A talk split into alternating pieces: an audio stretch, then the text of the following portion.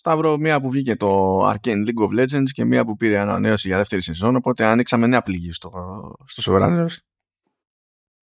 Ναι.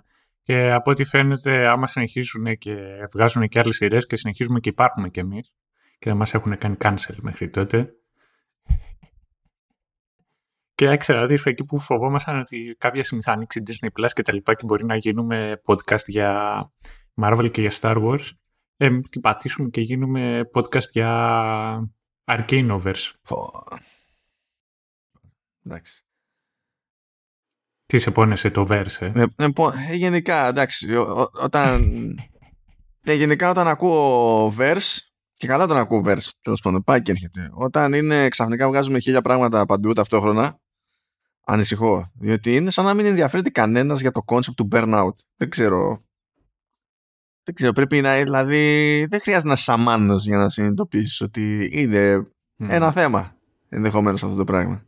Ε, δεν είναι όλη Disney. Αλλά τέλος πάντων, ναι, εντάξει, καλά, κάτσε να τα. Γιατί τώρα ξεκινήσαμε. Είμαστε χαμένοι στο διάστημα και δύο. Καλά, εγώ και κουδούνε γιατί λίγο πριν έγραφα άλλο podcast. Οπότε πάλι καλά που είναι χειμώνας, αλλιώς θα ήταν στους 58 βαθμούς στα αυτιά μου. Με τα ακουστικά, δηλαδή. Αλλά ναι, okay. Okay. Ε, αυτή τη φορά λοιπόν το μενού έχει προφανώς το Arcane League of Legends που μία που βγήκε και μία που το είδαμε βγήκε σε τρεις δόσεις είναι 9 τα επεισόδια στο σύνολο βγήκαν ε, κάθε Σάββατο στην ουσία βγαίνανε και, και τρία επεισόδια. Ήταν χωρισμένα με τη λογική ότι ήταν πρώτη, δεύτερη και τρίτη πράξη. Κάπως, κάπως έτσι. Είναι ε, κονέ σε, μεταξύ Riot και Netflix. Αλλά στην πραγματικότητα είναι κονέ μεταξύ Tencent και Netflix. Νομίζω ότι στην παραγωγή το όνομα που φαίνεται πρώτο πρώτο είναι Tencent και τουλάχιστον στη, στην Κίνα η διανομή προφανώς είναι Tencent Video αυτή η φοβερά ονομασμένη υπηρεσία. Ξέρει πολύ focus testing. Anyway. Ε, και στην ουσία τώρα η κυκλοφορία του Arcane ήταν μια ενδιαφέρουσα περίπτωση από την άποψη ότι ήταν ένα μέρος μιας γενικότερης έκρηξης περιεχομένου που έγινε ε, σχετικά με το League of Legends. Ξέραμε από πριν ότι ετοιμάζονταν παράπλευρα παιχνίδια, προφανώς ξέραμε ότι έβγαινε η σειρά κτλ. Αλλά με αφορμή τη σειρά γίνανε χίλια πράγματα ταυτόχρονα. Δηλαδή ανακοινώθηκε και βγήκε ε, παιχνίδι, νομίζω είναι Hextech Madness, ε, για PC, ναι. Switch και Netflix Games. Ε, για mobile δηλαδή, γιατί μόνο mobile games έχει ναι. πέρα είδαμε νέο δείγμα από το Project L που είναι το fighting της εταιρείας που είναι με χαρακτήρες League of Legends και, και τα λοιπά. Ξαφνικά φύτρωσαν άλλοι τίτλοι. Ή ε, πήρε ημερομηνία, ποιος διάλογος ήταν τώρα, ποιο άλλο παιχνίδι ήταν. Α, όχι, βγήκε. Το, το Ruined King βγήκε. που δεν είχε ημερομηνία πριν, ξαφνικά βγήκε το, το Ruined King. Άλλο παιχνίδι δηλαδή.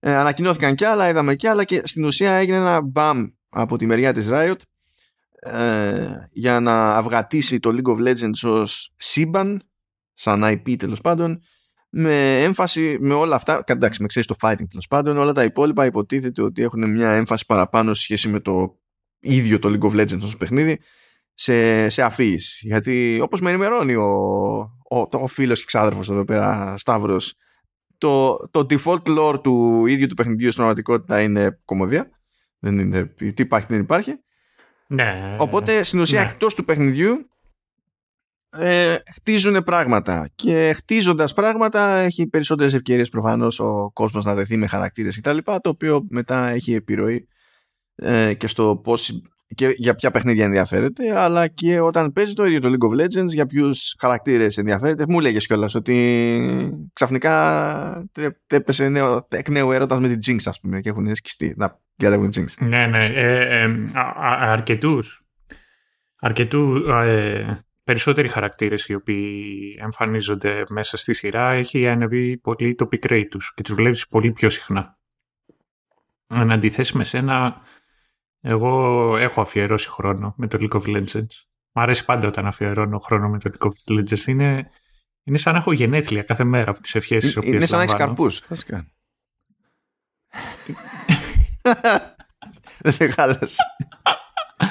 Ε, Ναι, έχω, έχω ταλαιπωρούμε τους τελευταίους μήνες με σύνδρομο καρπιαίου σωλήνα και η αλήθεια είναι ότι δεν μπορώ να, ε, να παίξω όσο θέλω. Αλλά εντάξει, δεν αλλάζει αυτό τη σχέση με το League of Legends. Έχω φάει πολλές ευχές, κυρίως για καρκίνο. Δεν ξέρω για ποιο λόγο. Νομίζω ότι αυτό είναι προβλεπές σε αυτές τις πραγματικότητες. Όχι μόνο στο League of Legends, γενικά.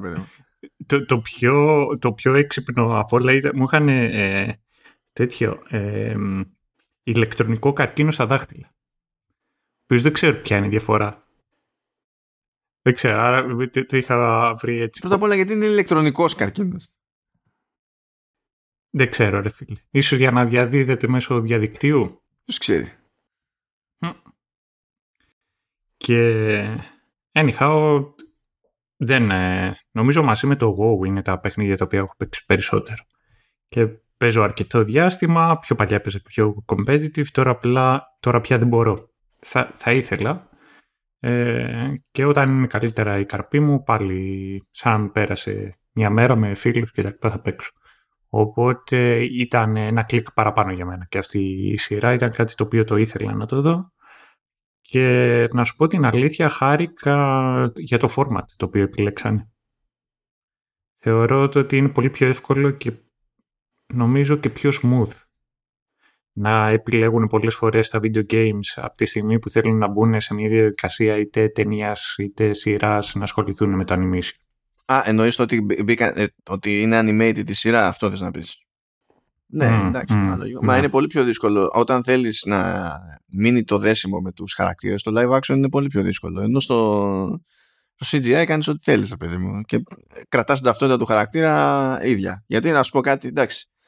Είναι λίγο πιο περίεργα τα σχέδια του League of Legends σε σχέση ξέρω εγώ με εκείνα του Street Fighter και δεν έχουμε κάθε μέρα Kylie Minogue να κάνει την κάμη, δεν βολεύουν πάντα τα ταιριάσματα. Όποιος θυμάται, θυμάται. Όποιος δεν θυμάται, τι πω. Λυπάμαι για λογαριασμό σας. Παρότι νεότεροι από μένα προφανώς. Πάνε και χρόνια, ε. ε, ε ήταν τόσο οργανωμένη η φάση που από σπόντα έμαθα. Δηλαδή, κάπου μιλούσα με ένα PR για άλλο λόγο και μου είπε μήπως ενδιαφέρει αυτό; Και λέω τι είναι τούτο και δεν είχα πάρει χαμπάρι και μου τα πέταξε. Είχε κάνει και ε, διάφορες προωθητικές ενέργειες η, η Riot ε, με αφορμή το, την κυκλοφορία του Arcane. Σε διάφορες πόλεις ε, δηλαδή νομίζω είναι ε, άνοιξε στην ουσία pop-up stores ε, που και καλά το theme είναι ότι είναι Hextech Expo και έχει τέλος πάντων ξέρεις, αντικείμενα και τέτοια παιδί μου. Ε, τεχνολογίας Hextech που μας απασχολεί και μέσα στη, στη σειρά και ανοίξαν ε, Παρίσι, Λονδίνο, Μαδρίτη, Κωνσταντινούπολη, Σιγκαπούρη και Λος Άντζελες και ήταν για περιορισμένο χρονικό διάστημα δηλαδή κλείσανε αυτά τα καταστήματα όταν βγήκανε τα τελευταία επεισόδια του, του Arcane. Δηλαδή, στην ουσία όλη η φάση με τα καταστήματα κράτησε 15 μέρες, παιδί μου.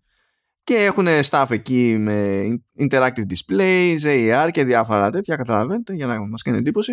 Και είχαν και το άλλο το χαριτωμένο ότι ε, όχι σε όλες τις τοποθεσίες από ό,τι κατάλαβα, γιατί φαντάζομαι είναι πιο μυστήρια υπόθεση κάθε άδεια από εδώ και εκεί, ε, καθώς προχωρούσε η σειρά και πήγαινε από το ένα act στο άλλο με τη λογική ρε παιδί μου ότι υπήρχαν εντάσεις στη σειρά, υπήρχαν εντάσεις σε χαρακτήρες και πάει λέγοντας.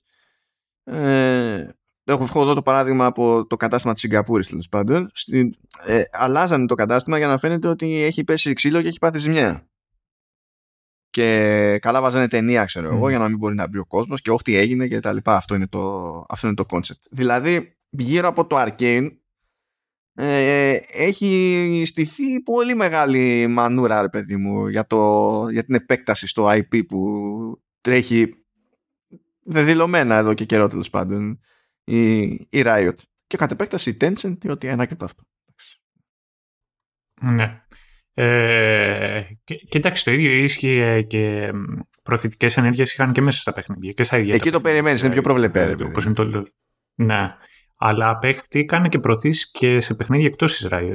Δηλαδή και στο PUBG, το mobile και στο Fortnite και το Among Us. Καλά, αυτό είναι. Κάτσε, αυτό τι σχέση. Αυτό ε... πρέπει να είναι λόγω της περίοδου. Και καλά Black Friday και Thanksgiving και τέτοια. Έτσι. Ο, ο, ε, όχι.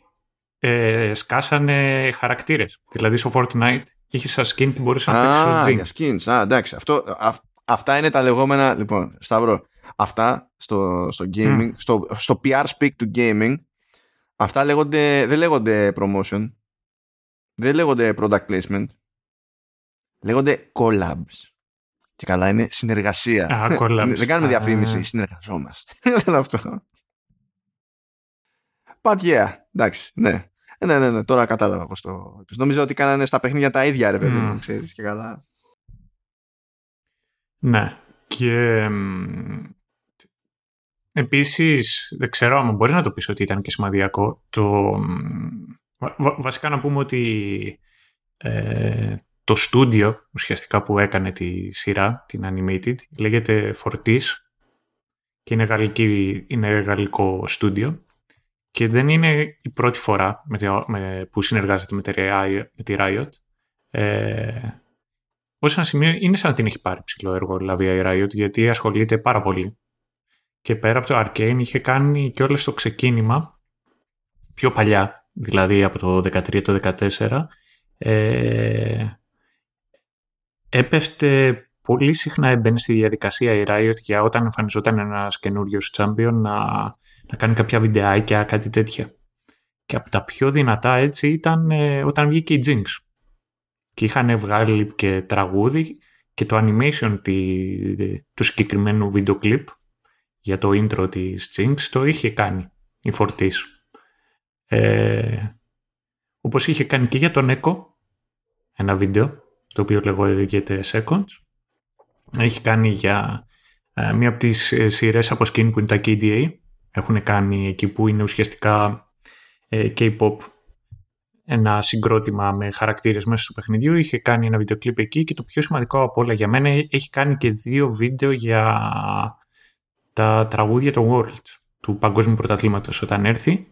Ε, είχε κάνει πρώτα το Warriors που ήταν Imagine Dragons τότε και το πιο σημαντικό για μένα διότι είναι ίσως και το καλύτερο τραγούδι που είχαν βγάλει για το Worlds ήταν το Rise. Ναι, εκείνο ήταν πιο εντάξει, ναι. Που είναι ένα πολύ ωραίο τραγούδι ε, και μου άρεσε. Ήταν και η πρώτη φορά που έμοιαζε απίστευτα πολύ το animation style, το συγκεκριμένο της σειράς, με αυτό το οποίο είδαμε τώρα.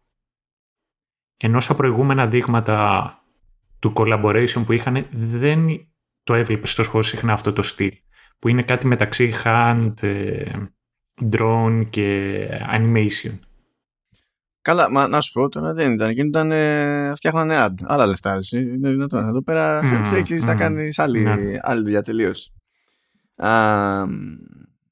Οπότε ναι, παίζει ένα ευρύτερο πλαίσιο, ένα ευρύτερο πλάνο από την πλευρά της, της Riot και αυτή ήταν η πρώτη ας την πούμε έτσι τηλεοπτική παραγωγή ε, έχει το ενδιαφέρον το συγκεκριμένο showrunners από την άποψη ότι ε, ο, ο Σταύρος έχει ασχοληθεί χρόνια με το League of Legends ποικιλοτρόπος Ναι, φαίνεται. Α, α, α, α, άμα με δείτε φαίνομαι. Είμαι μεγαλύτερος. ενώ εγώ όχι, τώρα πως είχα βρεθεί σε ένα προ...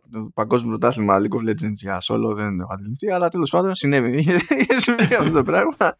ε, όχι ως παίκτης, ο, προφανώς, δηλαδή ως πρέσβη. Ε, αλλά τέλος πάντων δεν έχω κάνει καμία συνειδητή προσπάθεια συγκεκριμένη να, να παρακολουθήσω. Ε, οπότε εγώ το βλέπω όλο αυτό πιο ψυχρά. Οπότε, ε, κοιτάξτε, αν, θε- αν, αν σας ενδιαφέρει τουλάχιστον ένας από τους δύο να μην δίνει δεκάρα για το hype, ε, you're in luck. Αυτή τη φορά αυτός είμαι εγώ. Ε, τσι- ε, βοηθάει, βοηθάει για να κρατάμε τις ισορροπίες φαντάζομαι.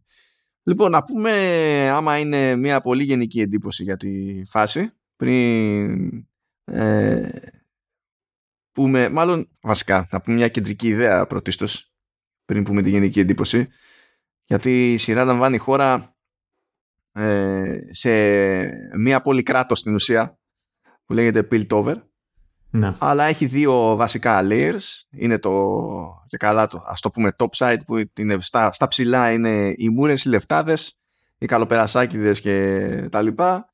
Ενώ στο under city, παύλα the lanes και πάει λέγοντας, Ω, τι reference είναι αυτό, αποκλείεται, δεν πάει πουθενά το μυαλό μου. τι εννοεί ο ε, Είναι στην κατήφια, παίζει φοβερή μόλυνση, ξέρω εγώ, και προφανώς υπάρχει και μια δυναμική, σαν να έχουμε διαφορετικές κάστες ή διαφορετικά, διαφορετικές εργατικές τάξεις, ας το πούμε. Υπάρχουν και τα υπονοούμενα, τα πολιτικά, ας το πούμε, έτσι και τα κοινωνικά.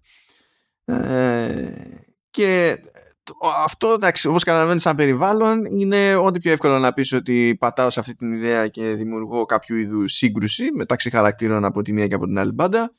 Και το concept είναι ότι στην αρχή ξεκινάμε και υπάρχει μια κάποια ισορροπία μεταξύ των δύο πλευρών. Παίζουν κάποιες άχαρες συμφωνίες ώστε να μην το παρακάνει καμία πλευρά. Ενίοτε θα συνεργαστούν για να μην καταλήξουν σε χειρότερα και πάει λέγοντας αλλά φυτρώνει στο Under City ας το πούμε μια παράταξη που δεν τα γουστάρει πλέον αυτά και θέλει να αυτονομηθεί το, το Under City ολόκληρο και θέλει να κάνει και ζημιά στο, στο πάνω μέρος της πόλης ε, την ώρα που στο πάνω μέρος της πόλης ε, τρώνε ένα σήμα με το λεγόμενο Hextech. Τώρα δεν έχει νόημα να πούμε το, αυτή τη στιγμή τι ρόλο βαράει το, το Hextech γενικά, έτσι και θα μας απασχολήσει παρακάτω, θα το καταλάβετε. Αλλά αυτή είναι η τελείως κεντρική ιδέα και το πλαίσιο μέσα στο οποίο σκάνε διάφοροι χαρακτήρες. Άλλοι που είναι γνωστοί από το παιχνίδι, άλλοι που φύτρωσαν για να φυτρώσουν και να έχουν κάποια, κάποιο ρόλο στη σειρά, ας πούμε, κάπως έτσι. Ε, να πω ότι εγώ ε, ε, εμένα μου έκανε εντύπωση το ότι κονέ κάνανε για, για voice actors. Δηλαδή πήρανε τη Χέιλι Στάινφελντ η οποία είναι και, στη, και σε καλή της περίοδο γενικά και στο ανέβασμα. Δηλαδή τώρα τελειώνει με το, με το Dickinson. Ε, δεν μετράω τη συμμετοχή της στο Bumblebee λυπάμαι. Καλά ήταν και εκεί πέρα αλλά είναι το Bumblebee. Ε, και τώρα θα τη δούμε με Hawkeye ναι. Ε, είναι, στο, είναι στο up and up. Δεν είναι δηλαδή κανένα ε, ε, κοριτσάκι, ξέρω εγώ, που το βρήκανε και, και βόλευε. Έχει ήδη χτίσει καριέρα και είναι ήδη συζήτηση ε, έτσι κι αλλιώς. Ε, τώρα, ως Powder Pavla Jinx είναι εκεί πέρα η Ella Summer Purnell, η οποία είναι Βρετανίδα, απίστευτο. Δεν το περίμενα ποτέ. Αυτό από Αμερικανική παραγωγή. που έχει καταφέρει να παίξει σε Army of the Dead ε, και στο Churchill αλλά και στο Miss Peregrine's Home for Peculiar Children από εκεί καταλαβαίνεις την Αγγλίδα. Από, από, αυτό το κόμπο. Το Army of the Dead ξέρεις ήταν το κάνουμε το ξέσπασμα το, στη, στην καριέρα. Αλλά τι να πω τώρα εδώ πέρα. Στο ρόλο του Jace είναι ο Kevin Alejandro. Ξέρεις ποιος είναι ο Kevin Alejandro; Όχι, δεν ξέρω ποιος είναι ο Kevin. Καλά κάνεις και δεν ξέρεις ποιος είναι ο Kevin Alejandro, διότι εγώ τον θυμάμαι όχι απλά επειδή έβλεπα Lucifer και ήταν comic relief όχι. Όταν είχα αρχίσει να βλέπω Lucifer και τον πέτυχα, ήταν ήδη αργά. Γιατί ο, το ατομάκι αυτό ήταν στο Arrowverse. Ποιος ήταν, ήταν; ο, ο Sebastian Blood, Pavla Brother Blood και ήταν main villain σε μια σεζόν του Arrow. Και καταλαβαίνεις ότι αντιδρώ περίεργα εγώ να συνειδητοποιώ αυτά τα πράγματα. Ναι, Πονάω ναι. αλλιώς παρότι ο άνθρωπος δεν μου φταίει. Και ήμουνα σε φάση, άκουγα τη φωνή του Jace, λέω κάτι μου θυμίζει, κάτι μου θυμίζει. Τι διάλογο μου θυμίζει. Και λέω και τσεκάρω όνομα. Α, ναι, αυτό. Α, Από τα. Καλά, την Kate Lung δεν την ήξερα από την αμαρτία μου, παρότι έχει παίξει σε. Ε, έχει παίξει Harry Potter. Δηλαδή δεν θυμόμουν και με αυτό το μαλλί που τη βλέπω τώρα δεν θυμόμουν ότι ήταν η Cho Chang, αλλά και εκεί δεν είχε μεγάλο ρόλο στην πραγματικότητα. ναι. Αλλά ο Harry Lloyd ως Victor, λέω σώπα ρε φιλαράκι. Ναι, ισχύει. Ε, Ένα Stargarian έτσι από το πουθενά, ξέρω εγώ. Ναι. Ε, ο, η μοναδική η οποία εντάξει την καταλαβαίνεις σε οποιαδήποτε στιγμή και οπουδήποτε και να είναι, μονάχα που μιλάει είναι η... Δεν ξέρω καν πώς είναι λένε την Οβασαράλα. Ποιο είναι το όνομα της. Ε, ε, σε όλες μου τις σημειώσεις, δηλαδή πρέπει να φτάσα στο τέταρτο επεισόδιο για να δεχτώ να γράψω Grayson που είναι ο ρόλος της. Έγραφα συνέχεια Βασαράλα. Η οποία τύπησα είναι η Σοχρέ Ακτασλού, ελπίζω δηλαδή είναι το Ακτασλού. Το, σο- το Σοχρέ, το, ή Ναι. το Σορέ, το, το νομίζω ότι είμαι close enough. η οποία είναι Ιρανή, σηκώθηκε και έφυγε πριν από αιώνες από, από το Ιράν, κάνει καριέρα στο οποίο και για αυτή την καριέρα που κάνει προφανώς δεν μπορεί να ξαναγυρίσει ποτέ στο Ιράν. το έχει ξαναπεί αυτά. Αλλά τη θυμόμαστε όλοι όσα, βασα, βασαράλα, διότι The Expanse. Καλά μου παιδιά. Και όχι μόνο, αλλά The Expanse. Mm. Εντάξει, δηλαδή, okay. Έχει παίξει από εδώ και από εκεί. Σε, σε φάση Hollywood, Hollywood, ας πούμε, ταινίες δεν έχει ρολάρες ρε παιδί μου. Αλλά είναι περιπτωσάρα και τηλεοπτικά έχει κάτσει καλύτερα. Πρώτα απ' όλα Σταύρο για να σε πονέσει και σένα λίγο θέλω να σου πω ότι ήταν η μάνα της Μαντάνης στο Πάνισερ ναι ναι ναι, ναι. η Μαντάνη. Άρε Μαντάνη. Άρε Μαντάνη δηλαδή εντάξει τι, τι, τι να πούμε δεν ξέρω ε, αλλά δεν είναι. Εγώ θα πω το πιο απλό από όλα. Είναι η, η φωνή της. Δεν ξέρω πόσα τσιγάρα μπορεί να έχει κάνει αυτή. Όλα τα τσιγάρα. Η μόνη λογική απάντηση είναι όλα τα τσιγάρα. Ναι, όλα τα τσιγάρα. ναι. Αλλά είναι πολύ, είναι πολύ τέτοια. Είναι πολύ χαρακτηριστική. Ναι, ναι. Δεν, δηλαδή, κατά, κατά μία, μία, φορά να την πετύχετε, δεν, δεν θα μπερδευτείτε ποτέ για το πια. Δηλαδή, μπορεί να μην θυμάστε το όνομα, το οποίο είναι πιο προβλεπέ. Αλλά δεν υπάρχει περίπτωση να μην έρθει στο μυαλό σας η φάτσα αν την έχετε δει και ακούσει μία φορά δηλαδή είναι, δε, δε, απλά mm. δεν παίζει αλλιώς ε, οπότε γενικά ρε παιδί μου και μιας και είπες για το ε, για να περάσουμε και στην πρώτη εντύπωση ας το πούμε και είπες λίγο και για το, ε, το Animation Studio ε, έπεσε φράγκο της προκοπής, πιστεύω, στο voice acting. Δεν είναι ότι πήραν, εντάξει, δεν πήραν τον Brad Pitt, ξέρω εγώ, αλλά δώσανε λεφτά για την περίσταση. Περισσότερα από όσα νόμιζα ότι θα κάνανε τον κόπο να δώσουν και σίγουρα δώσανε λεφτά για το animation το animation ε, και η αισθητική η καλλιτεχνική διεύθυνση που έχει παίξει παρότι τα έχουμε συζητήσει εμείς με το Σταύρο ότι πλέον αυτό το ε, αυτό το, το, τη γενική καλλιτεχνική ε, ε πάντων, το, το γενικό καλλιτεχνικό στυλ το οποίο είναι απόρρια του Warcraft 3 έχω αρχίσει να το βαριέμαι πλέον μετά από 20 χρόνια ναι. Αλλά αυτό είναι δικό μου θέμα. Δεν είναι ότι είναι ζαβό. Απλά φαριέμαι. Ε, παρά τα αυτά, η επιλογή που έγινε ε, με το ας το πούμε cell shading, αν και όχι ακριβώς, ε, οδήγησε σε ένα αποτέλεσμα που στην πραγματικότητα έχεις να κάνεις με 3D CGI αλλά έχουν κάνει τέτοια δουλειά με το, με το shading που και εν κινήσει πολλές φορές το μόνο που κάνει register στον εγκέφαλο είναι ότι αυτό που βλέπω μπροστά μου είναι κάτι φτιαγμένο με το χέρι ενώ δεν είναι.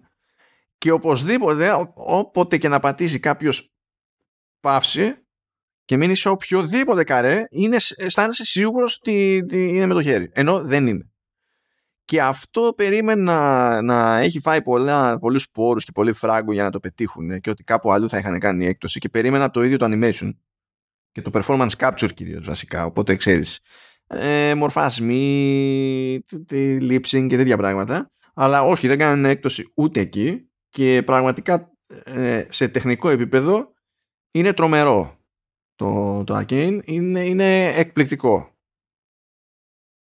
Είναι εκπληκτικό. Ναι ε...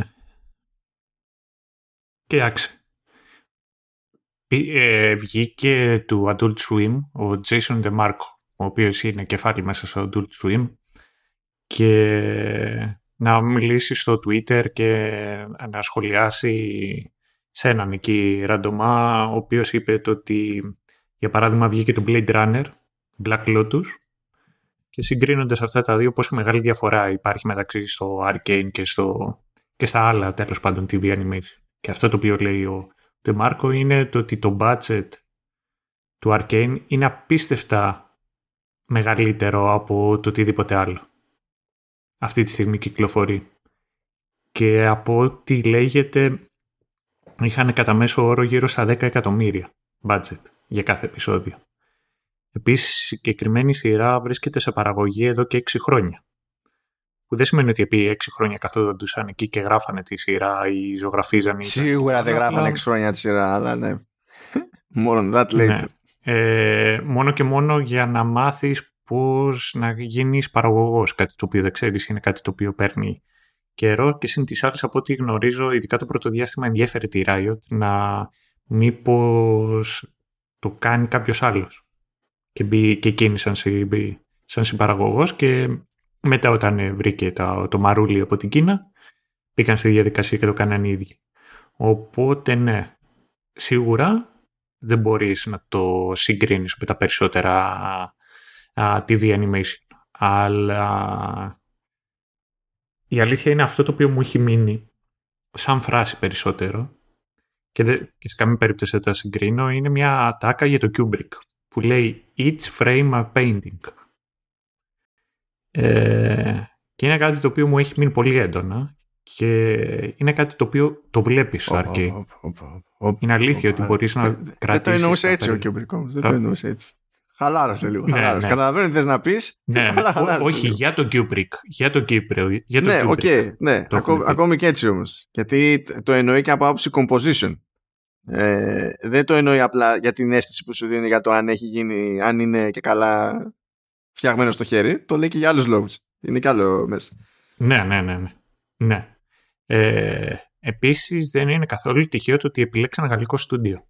Όπου οι Γάλλοι, να πω μετά τους Ιάπωνες ή μαζί με τους Ιάπωνες. Σίγουρα πάνω από τους Κορεάτες. Ε, είναι η καλύτερη επιλογή για animation. Έχουν παράδοση, το έχουν.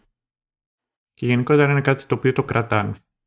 Και μία-δύο φορές και μέσα στη σειρά ε, φαίνεται κιόλας ότι έχουν επηρεαστεί, να το πω έτσι, ή από, από πώς λένε, αποφέρουν Θες να πεις αποτείνουν φόρο τιμής. Πεις τι θέλω να πω, για να μου πεις. Θε να πεις αποτείνουν φόρο τιμής. Ε, φόρο τιμής. ναι. Και σε πιο. Ε, και σε κλασική τέχνη, σε κλασικά έργα. Όπως είναι για παράδειγμα το Fallen Angel. Το Lance de Zou του, του Alexandre Cabanel. Που είναι, που, που είναι ο άγγελος και έχει μπροστά το χέρι του και φαίνεται ίσα ίσα το μάτι του είναι μια πολύ χαρακτηριστική, μια πολύ χαρακτηριστική σκηνή μέσα, στο, μέσα στη σειρά του Arcane που είναι, έχει ακριβώς το ίδιο βλέμμα η Jinx. Και σίγουρα δεν είναι τυχαία η προσπάθειά τους πάνω σε αυτό. Αλλά πέρα από το animation, επειδή έχω ασχοληθεί χρόνια με το League of Legends, δεν θα σχολιάσω καν ε, τη σύγκριση που μπορεί να υπάρχει μεταξύ του lore του παιχνιδιού και τη σειρά σας σειράς, διότι εντάξει, το lore του παιχνιδιού έχει αλλάξει πολλές φορές. τότε ήμασταν summoners και απλά υποτίθεται ότι το lore του παιχνιδιού ήταν το ότι λύνονται όλα τα προβλήματα από τους summoners και ε, επιλέγανε χαρακτήρες για να λύνουν τα προβλήματά τους και κάτι τέτοια μετά το αλλάξανε και γενικότερα δεν βγάζει πολύ νόημα το lore του ίδιου του παιχνιδιού σαν παιχνίδι. Αλλά δεν χρειαζόταν. Είναι στημένο. Σαν να... είναι, είναι σαν να θέλεις να βάλεις ναι. συγκεκριμένο είναι... λόγο στο ποδόσφαιρο. Δηλαδή, οι φανατικοί έχουν μες στο μυαλό ναι. τους κάτι, αλλά στην πραγματικότητα δεν σημαίνει τίποτα. και δεν χρειάζεται για να λειτουργήσει, να τρέξει μπάλ. Αυτό ακριβώς. Ε, αλλά για μένα το πιο σημαντικό από όλα όσον αφορά το League of Legends και τη συγκεκριμένη σειρά ήταν διότι ε, είχαν πολλές επιλογές για ιστορίες που μπορούσαν να πούνε. Πιο μετά θα αν θέλεις, μπορώ να σου πω ένα, δύο, τρία, να, να τις ακούσεις και εσύ να πεις αν πιστεύεις ότι έχει πιο ενδιαφέρον αυτό το οποίο επιλέξαν να κάνουν. Γιατί σίγουρα θα ακολουθήσουν και άλλες σειρές, όπως είπαμε, σίγουρα θα δούμε και άλλες σειρές από τη Riot και σίγουρα κάποιες από αυτές τις σειρές θα ασχοληθούν πιθανόν και με τις ιστορίες τις οποίες έχω και εγώ μέσα στο κεφάλι μου ότι θα χρησιμοποιήσουν.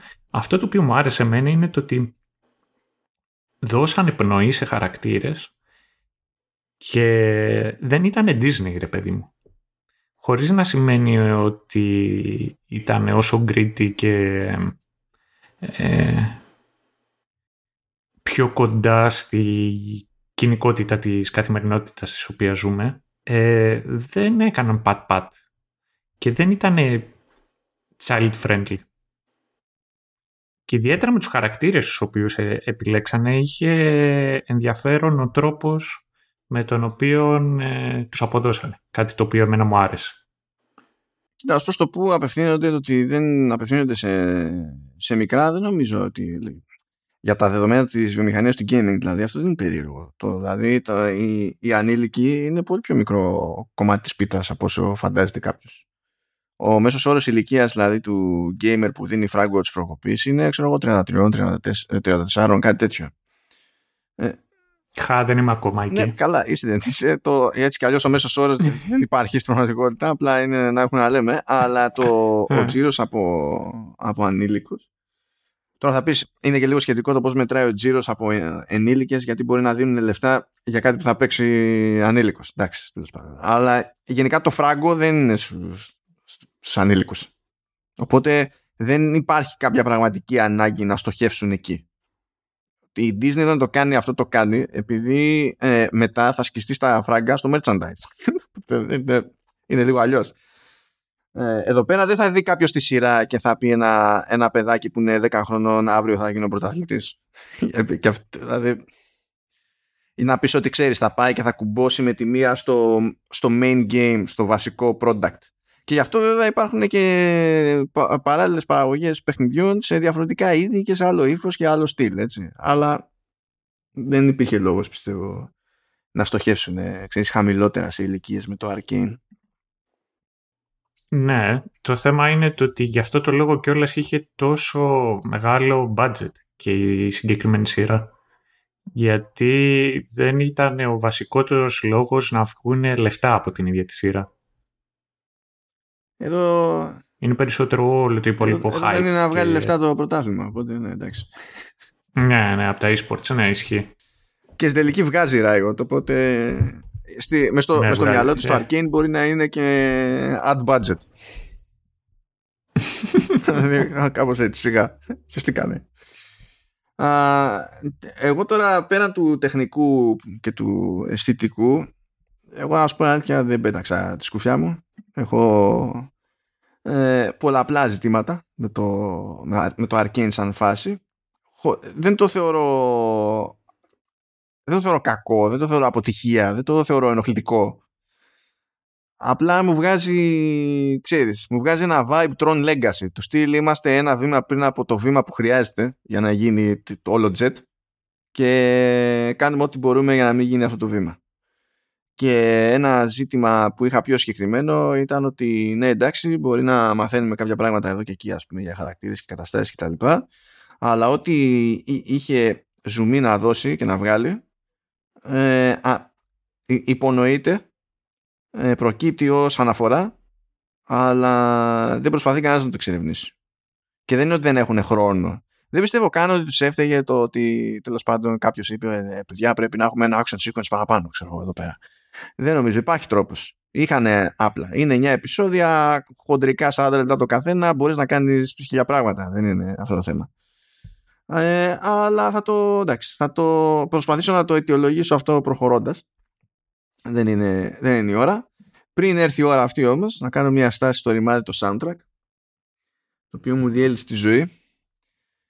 Ε, διότι πρώτον έβγαινε σε δόσεις, στην ουσία έβγαινε το soundtrack του κάθε act όταν προβάλλονταν για πρώτη φορά τα αντίστοιχα επεισόδια οπότε βγήκαν τρία άλμπουμ ε, μέσα σε τρία Σάββατα.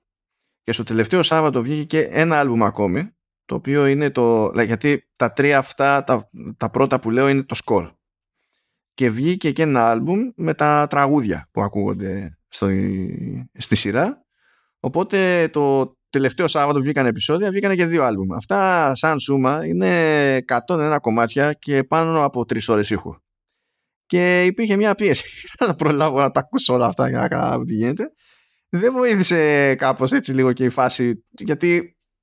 Ε, ε, τα έχω ξαναπεί αυτό στο Σταύρο, αλλά δεν πειράζει. Ε, στο, στο άλμπουμ, ας πούμε, με το, που έχει τα τραγούδια, έχει ένα εξώφυλλο χ. Και έχουν βγάλει και ένα EP που έχει πέντε από αυτά τα τραγούδια και έχουν βγάλει και ένα single που έχει παρότι single τρία από αυτά τα τραγούδια. Δηλαδή έχει 5 και 3, 8, ενώ όλο, ολόκληρο το album έχει 11. Και άμα όταν πας να κάνεις search, ξέρω εγώ, για να τα βρεις αυτά σε Spotify και τέτοια, και έχουν το ίδιο εξώφυλλο, το ίδιο art. Και είχα χαθεί, δεν μπορούσα να συνειδητοποιήσω ποιο είναι ποιο. Τι, ε, και καθόμουν και τσέκαρα δίπλα-δίπλα τα tracks να δω αν το ένα συμπληρώνει το άλλο ή αν υπάρχει ένα που τα έχει όλα και τα λοιπά. Τέλος πάντων, κάηκα εκεί πέρα. Ε, αλλά αυτό δεν ήταν το πρόβλημά μου. Το πρόβλημά μου ήταν ότι για μένα αυτό το soundtrack ήταν ε, το μέρος της παραγωγής που έτυχε της μικρότερης προσοχής. Ε, για τα δεδομένα και τη λογική ενός soundtrack είναι κακή δουλειά, παρότι έχει διάφορα καλά κομμάτια, δεν είναι αυτό το ζήτημα. Έχω, άμα δεν είχε καθόλου δεν θα μπορούσα να φτιάξω και playlist. Και έχω και από το score πράγματα που ξεχωρίσανε και από, το, και από τα τραγούδια. Δεν είναι αυτό το θέμα. Είναι ότι ε, το, το σύνηθες σε soundtracks είναι να υπάρχουν κάποια μοτίβα ε, τα οποία συνδέονται με τοποθεσίες, ε, με συναισθήματα, με χαρακτήρες κτλ. Και, και πάνω σε αυτά θα πατήσει μετά ο συνθέτης και θα τα πειράξει για να, ώστε ανάλογα με το τι σημαίνει σε μια σκηνή ας πούμε να δώσει με τη μία το στίγμα του χαρακτήρα με το που τα ακούει κάποιος ακόμη και με κλειστά μάτια ας πούμε άμα δεν βλέπει εκείνη την ώρα το τι δείχνει η οθόνη του ε, αλλά να δώσει και την έξτρα πληροφορία για το σε τι κατάσταση βρίσκεται και ποιος χαρακτήρας εκείνη τη στιγμή κτλ. Είναι στην ουσία ένα, ε, ένας τρόπος μέσα από τον οποίο εκφράζεται και η αφήγηση η ίδια και τα πραγματικά καλά soundtracks άμα τα βάλει κάποιος κάτω και τα ακούσει στη σειρά ε, ε, αφήνουν την εντύπωση ότι λένε μια, μια ιστορία με μια κάποια λογική. Ακόμη και αν κάποιος δεν έχει δει το, τη σειρά ξέρω εγώ την ταινία ένα πραγματικά καλό soundtrack θα του δώσει την εντύπωση ότι υπάρχει μια ιστορία εκεί. Θα καταλάβει τις μεταπτώσεις. Δεν θα ξέρει τα γεγονότα αλλά θα, θα αντιληφθεί τα highs and lows ας πούμε και διάφορα τέτοια πράγματα. Στην περίπτωση του soundtrack εδώ ε, είναι ε, για κάποιο λόγο δεν υπάρχει σχεδόν ποτέ κανένα μοτίβο για τίποτα οπότε όλα τα κομμάτια ενώ πατάνε πάνω σε μια γραμμή στο αισθητικό της υπόθεσης στο στυλ της ενορχίστρωσης ας πούμε ε, ε, καταλήγουν να αφήνουν εντύπωση ότι όλα είναι ξεκρέμαστα και ότι κάποιος έβλεπε ότι τι γίνεται τώρα σε αυτή τη σκηνή ε, ποια tricks του, του of the trade βολεύουν για να το κουμπώσουμε, να, το, να ενισχύσουμε τη, τη σκηνή, θα κάνουμε αυτά τα προβλεπέ και κάπως έτσι προχώρησε η φάση. Και η, η σχετική αυτή παράνοια βγαίνει και, κατ' εμέ και στην υπόθεση με τα τραγούδια, ε, διότι ε, τι να πω, έχει στα τραγούδια υπάρχει κομμάτι του Woodkid. Εγώ έχω κάψιμο με Woodkid. Είναι φάση shut up and take my money. Ε, όταν, όταν δεν ήμουνα, δεν είχα προλάβει να είμαι πλήρως εμβολιασμένος, ξενέρωσα από τη ζωή μου διότι το καλοκαίρι το, το, που, που πέρασε έκανε συναυλία στο Ηρώδιο και ήμουνα το κεφάλι μου μέσα, ας πούμε, που δεν μπορούσα να κουμαντάρω τις ημερομηνίες για να προλάβω. Έχω σκάλωμα, έτσι. Ε, και δεν είναι καλό το κομμάτι του Woodkid. Ενώ το κονέ που έκανε η Riot είναι, ε, έχει πάρει legit ονόματα δηλαδή που έχω και εγώ σε εκτίμηση. Δεν έχω πρόβλημα με τους καλλιτέχνες, δηλαδή με το είδος που είναι κατά βάση, αλλά και όχι πάντα electropop. Έχει και λίγο πούμε, πιο country, να το πω μέσα. Έχει διάφορα που είναι πιο off. Αλλά δεν έχω θέμα με αυτό. Αντίστοιχα, ξέρω εγώ, έχει συνεργασία με ε, ε, Πούρη και Μιγιάβη. Που έχω επίσης, δηλαδή και την Πούρη έχω τους Πούρη, μάλλον αν παρότι front woman είναι συγκεκριμένη. Ε, δεν έχω καλή σχέση και με Μιγιάβη έχω ένα σκάλο μαχή. Έτσι πάλι το κομμάτι ήταν σχετικά αδιάφορο. Και μέσα σε αυτό το, το χαμό από κομμάτια, ας πούμε, καταλήγει είναι highlight, το οποίο το ξέρει και η Riot είναι highlight, γιατί με αυτό το ρημάδι κλείνει η σειρά στο τελευταίο επεισόδιο, είναι κομμάτι του Sting. Ε... Είναι κομμάτι του Sting. Δηλαδή, λες, είσαι νεανικότερο brand, ας το πούμε έτσι, είστε μέσα στο Zeitgeist, είσαι το LOL που λέμε και τα λοιπά και για να, ε, και για να μην γίνει παρόλα ας πούμε με την γραμμή που έχει τραβήξει στο, στη μουσική σου και στο, γενικά στο soundtrack ε, πρέπει να έρθει να σε σώσει ο Sting. Δηλαδή είναι αυτό. Ο, ο πραγματικά legit έμπειρος ξέρω εγώ εκεί πέρα που ξέρει όντως τι γίνεται. Και μάλλον ενδιαφέρεται για το story σου περισσότερο από, ενδιαφέ, από όσο ενδιαφέρεσαι εσύ. Και ναι, ε, οπότε από τόσα και τόσα κομμάτια είναι πολύ πιο μικρό το playlist με τα σόι με το, το οποίο καταλήγω και δεν το περίμενα. Δεν το περίμενα. Αυτό είπα τον πόνο μου. Προφανώς θα έχω τα playlist. Ναι, ήταν, ήταν, ναι. Τι, ε, ε, ε, εγώ θα είμαι πολύ πιο σύντομος για, για το soundtrack. Ήταν κάτι το οποίο περίμενα από τη Riot. Έτσι συνήθως είναι κάτι, είναι ψηλό upbeat, είναι ψηλοκλασικό αυτό. Καλά, το Enemy από Imagine Dragons, επειδή έχουν συνεργαστεί πολλές φορές με Imagine Dragons. Αυτό πρέπει να είναι το χειρότερο ναι. κομμάτι που έχουν γράψει Imagine Dragons για ναι, League ναι, of Legends. Και ακόμα και αν δεν ήταν το χειρότερο κομμάτι, είναι λάθος επιλογή με βάση τα κομμάτια που υπάρχουν. Είναι λάθος επιλογή για intro. Mm. Δηλαδή το, δηλαδή το, το κομμάτι από Ramsey, το Goodbye, απείρως καλύτερο. Απείρως καλύτερο. Αν θέλανε να το παίξουν πιο cool τυπάκια και τα λοιπά, να βάζανε το Misfit Toys από Pusha T και Meiko. Μπορεί να είναι άλλο στυλ, αλλά θα τέριαζε πολύ περισσότερο για άνοιγμα. Το, το enemy των Imagine Dragons, δηλαδή νομίζω και θεματικά ακόμη είναι αδύναμο, γιατί δίνει ένα στίγμα το οποίο δεν, δεν ταιριάζει όντως, ξέρω εγώ, το, Τέλος πάντων, είναι όλο περίεργο. Εγώ θα σου πω το εξής. Μου θυμίζει περισσότερο από θέμα στίχου το πώς ταιριάζει περισσότερο για τους χαρακτήρες σαν χαρακτήρες μέσα στο... Πώς να στο θέσω. Μέσα στο παιχνίδι. Ναι, μπράβο. 100% αποτυχία δηλαδή. Είναι... Ναι, ναι, ναι, ναι. Δεν ξέρω. Δεν ξέρω. Άμα πριν έλεγα, αν έχεις τελειώσει. Ναι, τελείωσα. Δεν θα αντέξω άλλο ραντ για το, για το soundtrack. το έχω πει τέσσερις φορές ναι, ήδη. Αυτή είναι τέταρτη. Που δηλαδή γράφουμε εδώ μία φορά εμείς, αλλά πρέπει να έχω γκρινιάξει σε όλο τον κόσμο για αυτό το soundtrack. Ε, ωραία. Ε, όσο λοιπόν θα παίρνεις εσύ ανάσες από κόπιου, θα... και πριν μπούμε σε αυτή τη ε, φάση, θα ήθελα λιγάκι να σου σχολιάσω και να σου πω πάνω κάτω ποιες είναι οι σχέσεις των χαρακτήρων μέσα στο παιχνίδι. Αυτών των χαρακτήρων οι οποίοι εμφανίζονται τουλάχιστον. Το βασικό μέρος του cast. Ε, και πέρα από το lore και τα λοιπά και το πόσο δημοφιλής είναι και το τι ρόλο έχουν να παίξουν. Και αλήθεια είναι το ότι δεν είναι και οι δημοφιλέστεροι χαρακτήρες αυτοί οι οποίοι επιλέξανε. Δηλαδή σε θέμα ε, για, γιατί πώς να σου πω. Φαίνονται δημοφιλείς χαρακτήρες κυρίως με το ρυθμό με τον οποίο εμφανίζονται τα skins. Και το LoL ε, έχει, είναι πολύ πιο δημοφιλής η, η Lux και ο Ezreal και ο Λισίν και η Κάισα από ό,τι είναι όλοι αυτοί. Και μέσα στο ίδιο το παιχνίδι σαν παιχνίδι αυτός ο οποίος ε, έχει κάνει περισσότερο την εμφάνισή του και είναι πιο σταθερά πώς να πω, μέσα στο meta, πιο playable. Και κυρίως ας το πούμε και προς το κομμάτι το προ είναι ο Jace. Και αυτό το οποίο έχει ενδιαφέρον με τον Jace είναι το ότι είναι ο, ο, ο δυτικός Jace και ο ασιατικός Jace. Διότι οι Ασιάτες έχουν μια τάση να τα πάνε πολύ καλύτερα με τον Jace από ότι τα πάνε οι Δυτικοί. Συγγνώμη, συγγνώμη, θα κάτσει τώρα να παίξεις μεγάλη αποτυχία. Δηλαδή είναι ο, είναι ο Jace και είναι και ο Choice.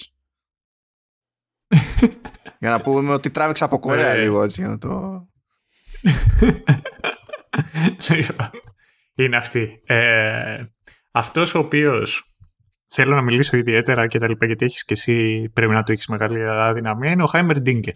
Εντάξει, εντάξει. Όσοι λοιπόν μας ακούτε εκεί raise your donkers για το Χάιμερ Ντίνκερ και σου πω το εξής. Αυτό το πατημένο σκατό είναι, ξέρω, είναι, από τα, είναι από τα πιο άχρηστα πράγματα που υπάρχουν μέσα στο game. Είναι, απλά είναι ενοχλητικό. Τι κάνει. Βάζει κάτω του ρετάκια, αρχίζουν και βαράνε τα του ρετάκια. Α, α, α, αυτό είναι όλο το, το play, το, η όλη υπόθεση. Και είναι σαν ένα mini game. Πρέπει να παίζεις σαν αντίπαλος γύρω από τα του ρετάκια και όταν έχεις το high ticker πρέπει πώς θα τα βάλεις να είσαι εκεί. Είναι τέλος πάντων zoning, ας το πούμε, αλλά δεν είναι τίποτα το τρομερό. Ο ξάδερφός μου λοιπόν όταν ήταν μικρότερος και είχε ξεκινήσει να παίζει λέω, ε, δε, δεν ήταν φυσικό ταλέντο, ρε παιδί μου. Πώς είναι οι άλλοι οι οποίοι σου λένε Α, είμαι 13 χρονών, έπαιζα δύο χρόνια και αυτά είσαι challenger. Εμένα ο ξάδερφός μου ήταν κλασικός. Ήταν εκεί 15-16 χρονών και ήταν bronze. Bronze 5, δε, δε, πιο κάτω δεν πήγαινε. Λοιπόν, και μου έλεγε Ο πιο δυνατός χαρακτήρας είναι ο Zed. Αλλά ο Heimer Digger τον κάνει counter. Του λέω δηλαδή ο Heimer Digger είναι ο πιο δυνατός χαρακτήρας. Και λέει όχι. Ο Ζέντ είναι ο πιο δυνατός χαρακτήρας, αλλά ο, ο Χάιμεν Τίκερ τον έκανε counter. Αλλά ο Χάιμεν Τίκερ είναι ο πιο δυνατός χαρακτήρας. Μα τι δεν καταλαβαίνει. και θα με πάει έτσι. Ε... Να σου πω εγώ όταν πρωτοείδα το Heimerdinger, ειδικά σε αυτό το πλαίσιο εδώ πέρα, ε, πριν καν πάθω το σοκ του στυλ αυτό υποτίθεται ότι είναι χαρακτήρας με βαρύτητα, η πρώτη μου σκέψη ήταν ότι αυτή είναι ακριβώς η ράτσα που δεν θα διάλεγα ποτέ. Αυτή ήταν η πρώτη σκέψη. Φαντάσου, είχε άπειρα easter eggs με μανιτάρια και και και. και Α, γιατί χρειαζόταν κάτι στο ύψος του. Ε, ε, είναι η ίδια ράτσα, αρέσει και ο Τιμό. Ο Τιμόθεος.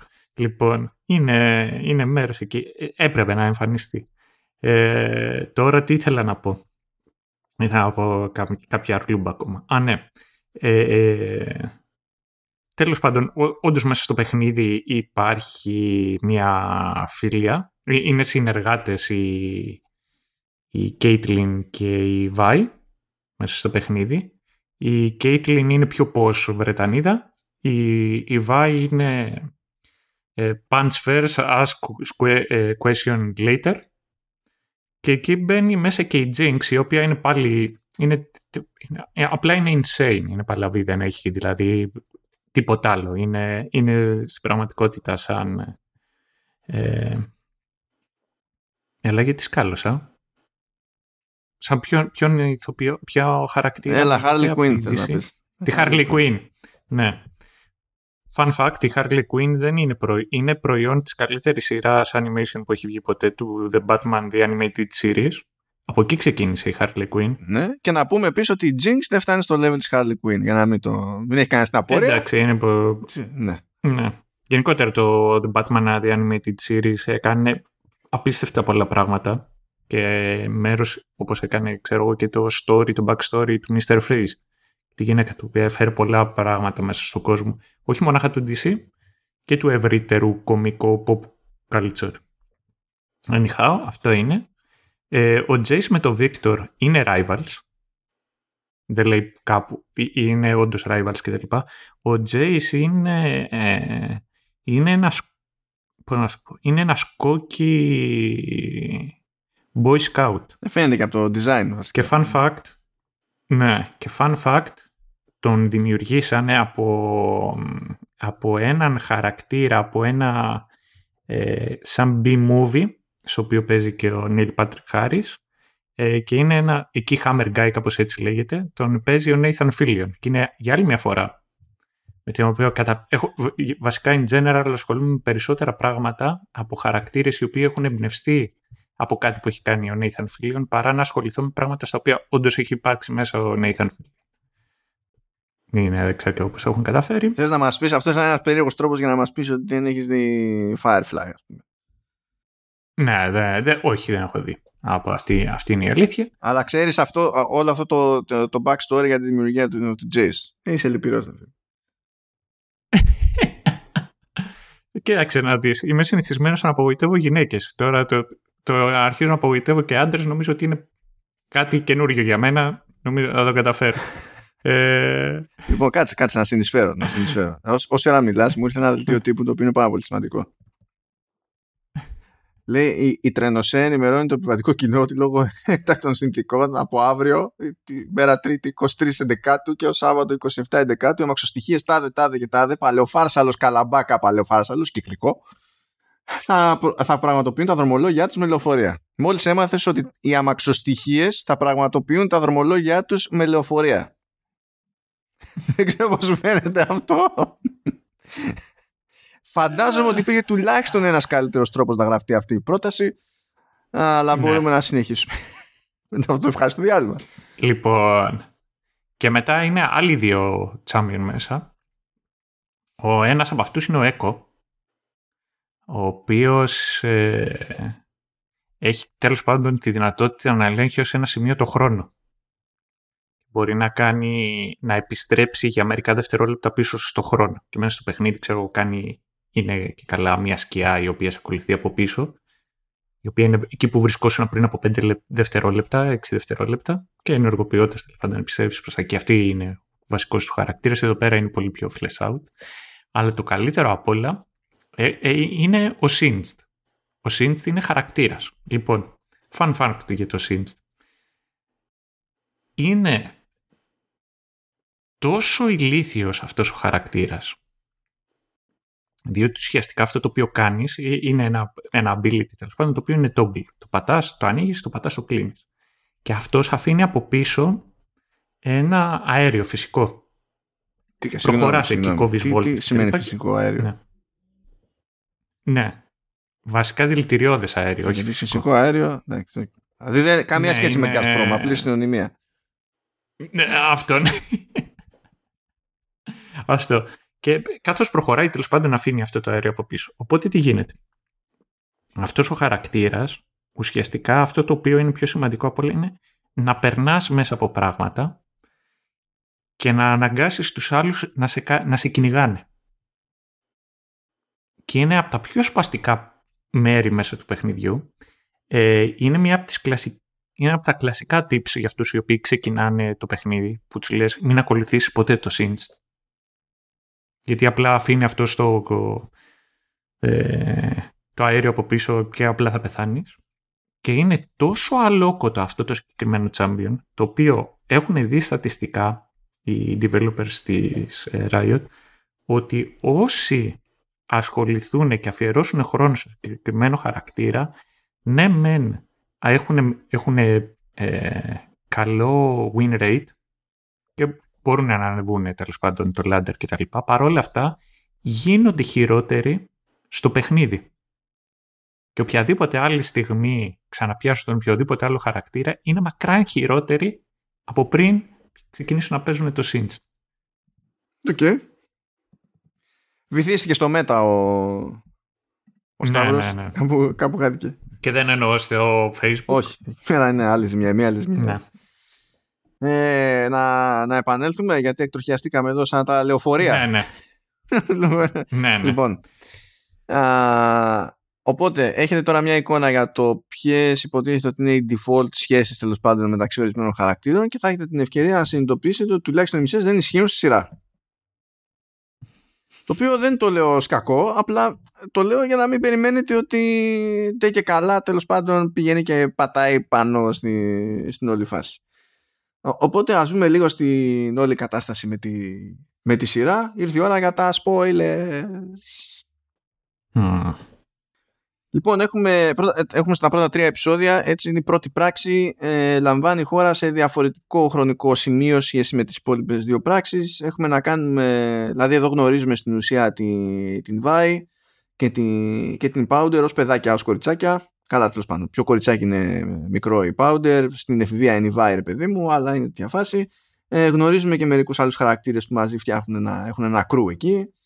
Ε, και γνωρίζουμε και τον Βάντερ που τον βλέπουμε στην αρχή αρχή από ακόμη πιο πριν και καλά να έχει μπλέξει σε κάποιο είδους μάχη ανάμεσα σε Topside και Undercity ας πούμε και σκοτώθηκε κόσμος και όχι το δράμα και κάπως έτσι προσπαθεί η σειρά να, να δώσει πόδια σε μια ε, σε μια αντιπαλότητα που ε, ε, σπάνια κάνει τον κόπο να εξηγήσει επαρκώς και σίγουρα δεν εξηγεί εκείνη την ώρα αλλά τουλάχιστον εξηγεί ότι ο Βάντερ είναι ξενερωμένος με τη βία. Κάπου έκανε snap και σου λέει ότι τέλος πάντων δεν την παλεύουμε άλλο, την έχουμε δει pacifist. Και γνωρίζουμε για την κατάσταση που παίζει γενικά. Ε, είπαμε ότι το Underseat είναι τίγκα στη, στη μόλυνση όταν κατεβαίνει κάποιος από, από το top side του Piltover. Συνήθως φοράει μάσκα ας πούμε, για να γλιτώσει τα χειρότερα. Βλέπουμε ότι έχει κάποιο είδους συνεννόηση ο, ο Βάντερ, αυτή η πατρική φιγούρα εκεί με την Grayson Παύλα Βασαράλα για να συνεννόμαστε ε, και τον Μάρκους που είναι η Enforcer στην ουσία είναι η αστυνομία του, του Topside. Ε, οπότε συνήθως θα, όταν τρέχει κάτι και μπορεί να ξεφύγει το, το επικοινωνούν μεταξύ τους για να δουν αν υπάρχει μια λύση ώστε να μην καταλήξουμε σε ανοιχτή σύγκρουση ας πούμε ανάμεσα στις δύο πλευρές ε, μέσα σε όλα αυτά έχει το κρού εκεί με τα παιδάκια σου λέει Χω, πάμε πάνω να κάνουμε λίγο parkour και να μπουκάρουμε κάπου να κλέψουμε τίποτα γιατί αλλιώς πως θα τη βγάλουμε εδώ πέρα στην κατήφια πάρα πολύ ωραία. Χώνονται εκεί πέρα σε ένα εργαστήριο ε, πέφτουν πάνω σε κάτι κρυστάλλους ούψ καβατζώνει κρυστάλλους εκεί πέρα περισσότερο η powder. Ε, κάνει μια παρόλα η powder γίνεται ένα μπαμ υπάρχει ένα θέμα και επειδή ήταν και τέλος πάντων σε καλή οικογένεια πήγανε και την πέσανε κατά μία έννοια, που ήταν η οικογένεια ε, Τάλις του Τζέις, έγινε θέμα ρε παιδί με αυτό, οπότε ασχοληθήκαν οι enforcers. Ε, και το κρύβει αυτό ο Βάντερ όσο μπορεί, αλλά υποτίθεται ότι έρχεται άλλη μια φιγούρα στην όλη υπόθεση, ο Σίλκο, ε, που είναι, έχει μια έτσι πιο πολύπλοκη σχέση με τον Βάντερ, θα το πούμε παρακάτω. Μαθαίνει τέλος πάντων ποιος είναι ο πραγματικός υπέτειος για την επίθεση εκείνη, τέλος πάντων περίπου επίθεση. Ε, και προφανώς κάτι θα κάνει με αυτό. Και κάπου μέσα στο χαμό βλέπουμε ότι υπάρχει μέσα στη μέση κάποιος τρελός επιστήμονας που προσπαθεί να φτιάξει κάποιο, κάποιον ορό που να κάνει κάτι. αυτό είναι, είναι, είναι, το, είναι το αρχικό μας πλαίσιο. Ε, σε αυτό το κλίμα μένουμε προχωρώντας και στην ουσία στο δεύτερο επεισόδιο αρχίζουμε και βλέπουμε ποια ήταν η επίπτωση αυτή της απόπειρας ληστείας στην ουσία από την πλευρά του Jace ε, και βλέπουμε ότι ο Τζέις έχει σκάρωμα με τους κρυστάλλους διότι ε, όταν ήταν μικρός τον είχε βοηθήσει εκείνον και τη μητέρα του ένας mate στην ουσία που χρησιμοποιούσε αυτούς τους κρυστάλλους ε, δεν έπρεπε να τα έχει αυτά τα πράγματα. Επειδή ασχολήθηκαν οι enforcers είδαν ότι τα είχε αυτά τα πράγματα που ήταν λίγο παράνομα τον χώσανε στη φυλάκα. Ε, αλλά δεν μένει για πολύ. Ε, και τέλος πάντων ε, εξηγεί ότι έχει μια θεωρία σύμφωνα με την οποία μπορεί να χρησιμοποιήσει στην ουσία τη, τη τεχνολογία για να ελέγξει τη μαγεία. Η οποία μαγεία υποτίθεται ότι λέγεται Arcane και εξού και το όνομα της σειράς. Αλλά το συμβούλιο της πόλης εκεί πέρα, που είναι από μούρες οικογένειες κτλ., ε, δεν πετάει τη σκούφια του για αυτές τις περιπτώσεις. Πετάει τη σκούφια του ο Βίκτορ όμως, που είναι μεν topside, αλλά είναι από το Undercity. Και σου λέει, κάτι ενδιαφέρον έχουμε εδώ πέρα. Πάρα πολύ ωραία. Και στο, στο παράλληλα έχουμε τη Βάη να μην κρατιέται, να θέλει να μπει στη μανούρα με topside, γιατί είναι στην εφηβεία, δεν ξέρει το κορίτσι. Ο Βάντερ να προσπαθεί να εξηγήσει ότι, κοίταξε, αν θες να είσαι αρχηγός εκεί στα υπόλοιπα παιδάκια, πρέπει να συνειδητοποιήσεις τι σημαίνει αυτό. Και ας το πούμε ότι γίνεται μια απόπειρα για να έχουμε teachable moment. Um, και για να κλείσουμε αυτό το act, ε, κάπου μαθαίνουμε στην ουσία τι έχει παίξει το παρελθόν με Σίλκο και Βάντερ, γιατί παλιότερα ήταν συνεργάτες, παλιότερα ε, θέλανε μαζί να σπάσουν τα μούτρα το, το top side. Ε, αλλά από ένα σημείο και έπειτα ε, ο Βάντερ πρόδωσε το, το Σίλκο, ήθελε να κάνει πίσω ο Βάντερ, ο Σίλκο ήθελε να συνεχίσει. Είχαν ένα όνειρο υποτίθεται να αυτονομηθούν και για κάποιο λόγο που δεν εξηγείται ποτέ ε, το νέο, νέο αυτή η πόλη κράτος ας πούμε στη, στο κάτω μέρος του Piltover να λέγεται Nation of Zone. Γιατί είναι Nation, γιατί ναι. είναι Zone, δεν ενδιαφέρει τη σειρά. Είναι απλά ένα όλμα για τη σειρά. Ναι, όχι. Ε, ε, φαντάζομαι ότι ήταν ε, στην αρχή και στο Glory ήταν δύο διαφορετικές πόλεις ε, και μετά αποφασίσαν ότι XD είναι μία πόλη. Απλά είναι πάνω και Ναι, απλά ξέρεις, όταν προσπαθεί να σου στήσει αυτό το conflict και δεν σου δίνει κανένα λόγο ύπαρξης αυτού του conflict πέραν της αφραγίας από τη μία μπάντα, ξέρω εγώ, και του φράγκου από την άλλη. Και καλά αυτό. Έχεις διαλέξει μια πολύ συγκεκριμένη ονομασία. Δεν είναι Μίτσο Φίτσουλα. Ε, είναι, είναι Nation of Zone. Και δεν κάνεις κανένα κόπο να το στηρίξεις. Τέλος πάντων. Ναι, ok, okay, whatever. Για ποιο, για το Zaun, για το Zaun ή για το... Κανονικά και τα, και τα δύο θέλουν. Διότι το έχουμε διαφορετικά, είμαστε σε διαφορετικές εργατικές τάξεις εγώ και τα λοιπά. Αυτό είναι ένα θέμα, είναι κοινωνικό, οικονομικό και τα λοιπά. Όταν μιλάς για nation, η συζήτηση με να το πίζεται. Και όταν θες να έχει ένα έθνος τέλος πάντων συγκεκριμένη ονομασία, κάπως φυτρώνει αυτή η συγκεκριμένη ονομασία και συνήθως ο τρόπος με τον οποίο φυτρώνουν αυτοί οι χαρακτηρισμοί ε, είναι και ο τρόπος με τον οποίο τροφοδοτούνται αυτές οι κόντρες. Αλλά εδώ δεν ενδιαφέρεται κανένας. Απλά it happens. Κοίταξε να δεις. Ε, in general, μπορεί από κάπου να βγαίνει, από κάπου να έχει νόημα και από κάπου να μπουν και τα λοιπά. Ακόμα και το ζών πολύ πιθανό να μην ε, ε να, να προέρχεται από κάπου. Γιατί οι, γενικότερα μπαίνουν σε αυτή τη διαδικασία στη Riot και ψάχνουν τα ονόματα και ψάχνουν πώς θα τα πούνε και από πού θα τα πούνε και το τι θα, και το τι θα βγει. Και fun fact, γιατί θα το, παίζει να το ξεχάσω άλλη στιγμή, είναι ψηλό άσχετο αλλά θα το ξεχάσω και πρέπει να σου πω, είναι ένας χαρακτήρας ο οποίος είναι μισός άνθρωπος, μισό, μισή αράχνη Και λέγεται Ελής μέσα στο παιχνίδι. Okay. Άμα μπεις στη διαδικασία και αρχίσεις και δεις ε, ψάξεις το backstory της είναι From House of Kithira. Ναι, μπράβο. Αυτό. Ναι, ok, okay, εξακολουθεί να μου λέει τίποτα βέβαια όλο αυτό. Δεν πειράζει, αυτό ήθελα να το πω. Εγώ χαίρομαι. Και στο παιχνίδι δεν προσπαθεί να σου πει μια ιστορία, δεν προσπαθεί να σου πει μια ιστορία. Και προσπαθεί να, να βασίσει όλη αυτή την ιστορία σε αυτή την κόντρα που υπάρχει ανάμεσα σε δύο πλευρές. Και για κάποιο λόγο, αυτό είναι από τα βασικά μου προβλήματα δηλαδή, με, τη, με τη σειρά αυτή και σε αυτή την ιστορία, είναι ότι δεν ενδιαφέρει σχεδόν κανένας να σου πει πώς καταλήξαμε σε αυτή την κόντρα. Anyway, ε, τέλος πάντων, ο, ο, είναι σε μια περίεργη φάση Σίλκο και Βάντερ γιατί έχουν το θέμα που έχουν, αλλά ταυτόχρονα δεν είναι ότι νησιούνται. Δηλαδή έχει διατηρηθεί ένα κάποιο είδος εκτίμησης γιατί στην τελική είχαν, ε, ξεκινήσανε με κοινό σκοπό οπότε προφανώς συμφωνούσαν σε κάποια πράγματα αλλά μάλλον σταμάτησαν να, να συμφωνούν ως προς τη μέθοδο ή ως προς τη βιωσιμότητα ας πούμε της κίνησης κτλ. Anyway, ο Βάντερ ε, αποφασίζει ότι προτιμά να χρεωθεί εκείνο την παρόλα που κάνανε τα παιδιά για να τελειώσουν τα παιδιά. Ε, μαθαίνουμε ότι ο τρελογιατρός που έφτιαχνε εκεί πέρα το, το, τον, τον ορό που πλέον λέγεται Σίμερ ε, μάλλον κάτι πέτυχε, σκάει ένας Νιούταντ εκεί πέρα, αρχίζει σκοτώνει λαό.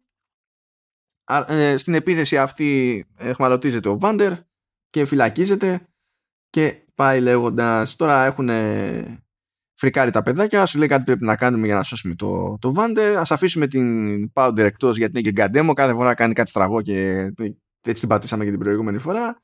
Η Powder δεν έχει χιούμορ ε, σκόνται φεύγονται τα άλλα τα παιδάκια, κάνουν τη, την επιδρομή τους, πηγαίνει ψηλοκαλά, είναι δηλαδή στη φάση που όντως προλαβαίνουν να ελευθερώσουν τον Βάντερ από τα δεσμά του, ξέρω εγώ, αλλά η Πάουντερ δεν άκουσε κανέναν, ήρθε, τα έκανε μαντάρα,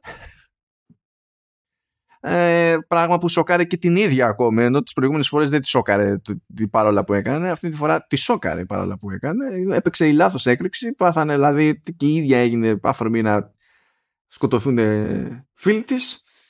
Ε, η Βάη έχει τσιτώσει. Καταλαβαίνετε έχει, την, ε, με, το, με το ζόρι κρατιέται να μην την κάνει τόπι στο ξύλο και όσο γίνονται αυτά κάτω, πάνω έχουμε Jace και Victor να δουλεύουν για το, πάνω στο concept του Jace, ε, το οποίο καταλήγει να ονομάζεται Hextech. Και μέσα σε όλα προκύπτει και μια χείρα βοηθείας από, ε, μια, από ένα μέλος του Συμβουλίου, την Μελ Μερντάντα, η οποία υποτίθεται είναι από μια οικογένεια από άλλη πόλη τελείως, από Νόξους. Από το Νόξους. Και έτσι τελειώνει το, το πρώτο act στην ουσία.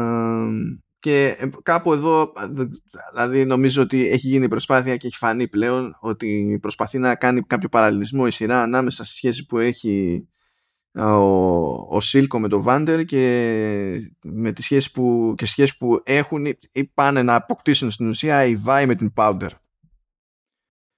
Το λέω εδώ πέρα διότι εδώ, μου, εδώ, το βλέπω, εδώ βλέπω το σημείωσα και πρώτη φορά δηλαδή παρότι τέλος πάντων είναι ακόμη στο χτίσιμο το πράγμα αλλά ε, φαινόταν το πράγμα. Ναι.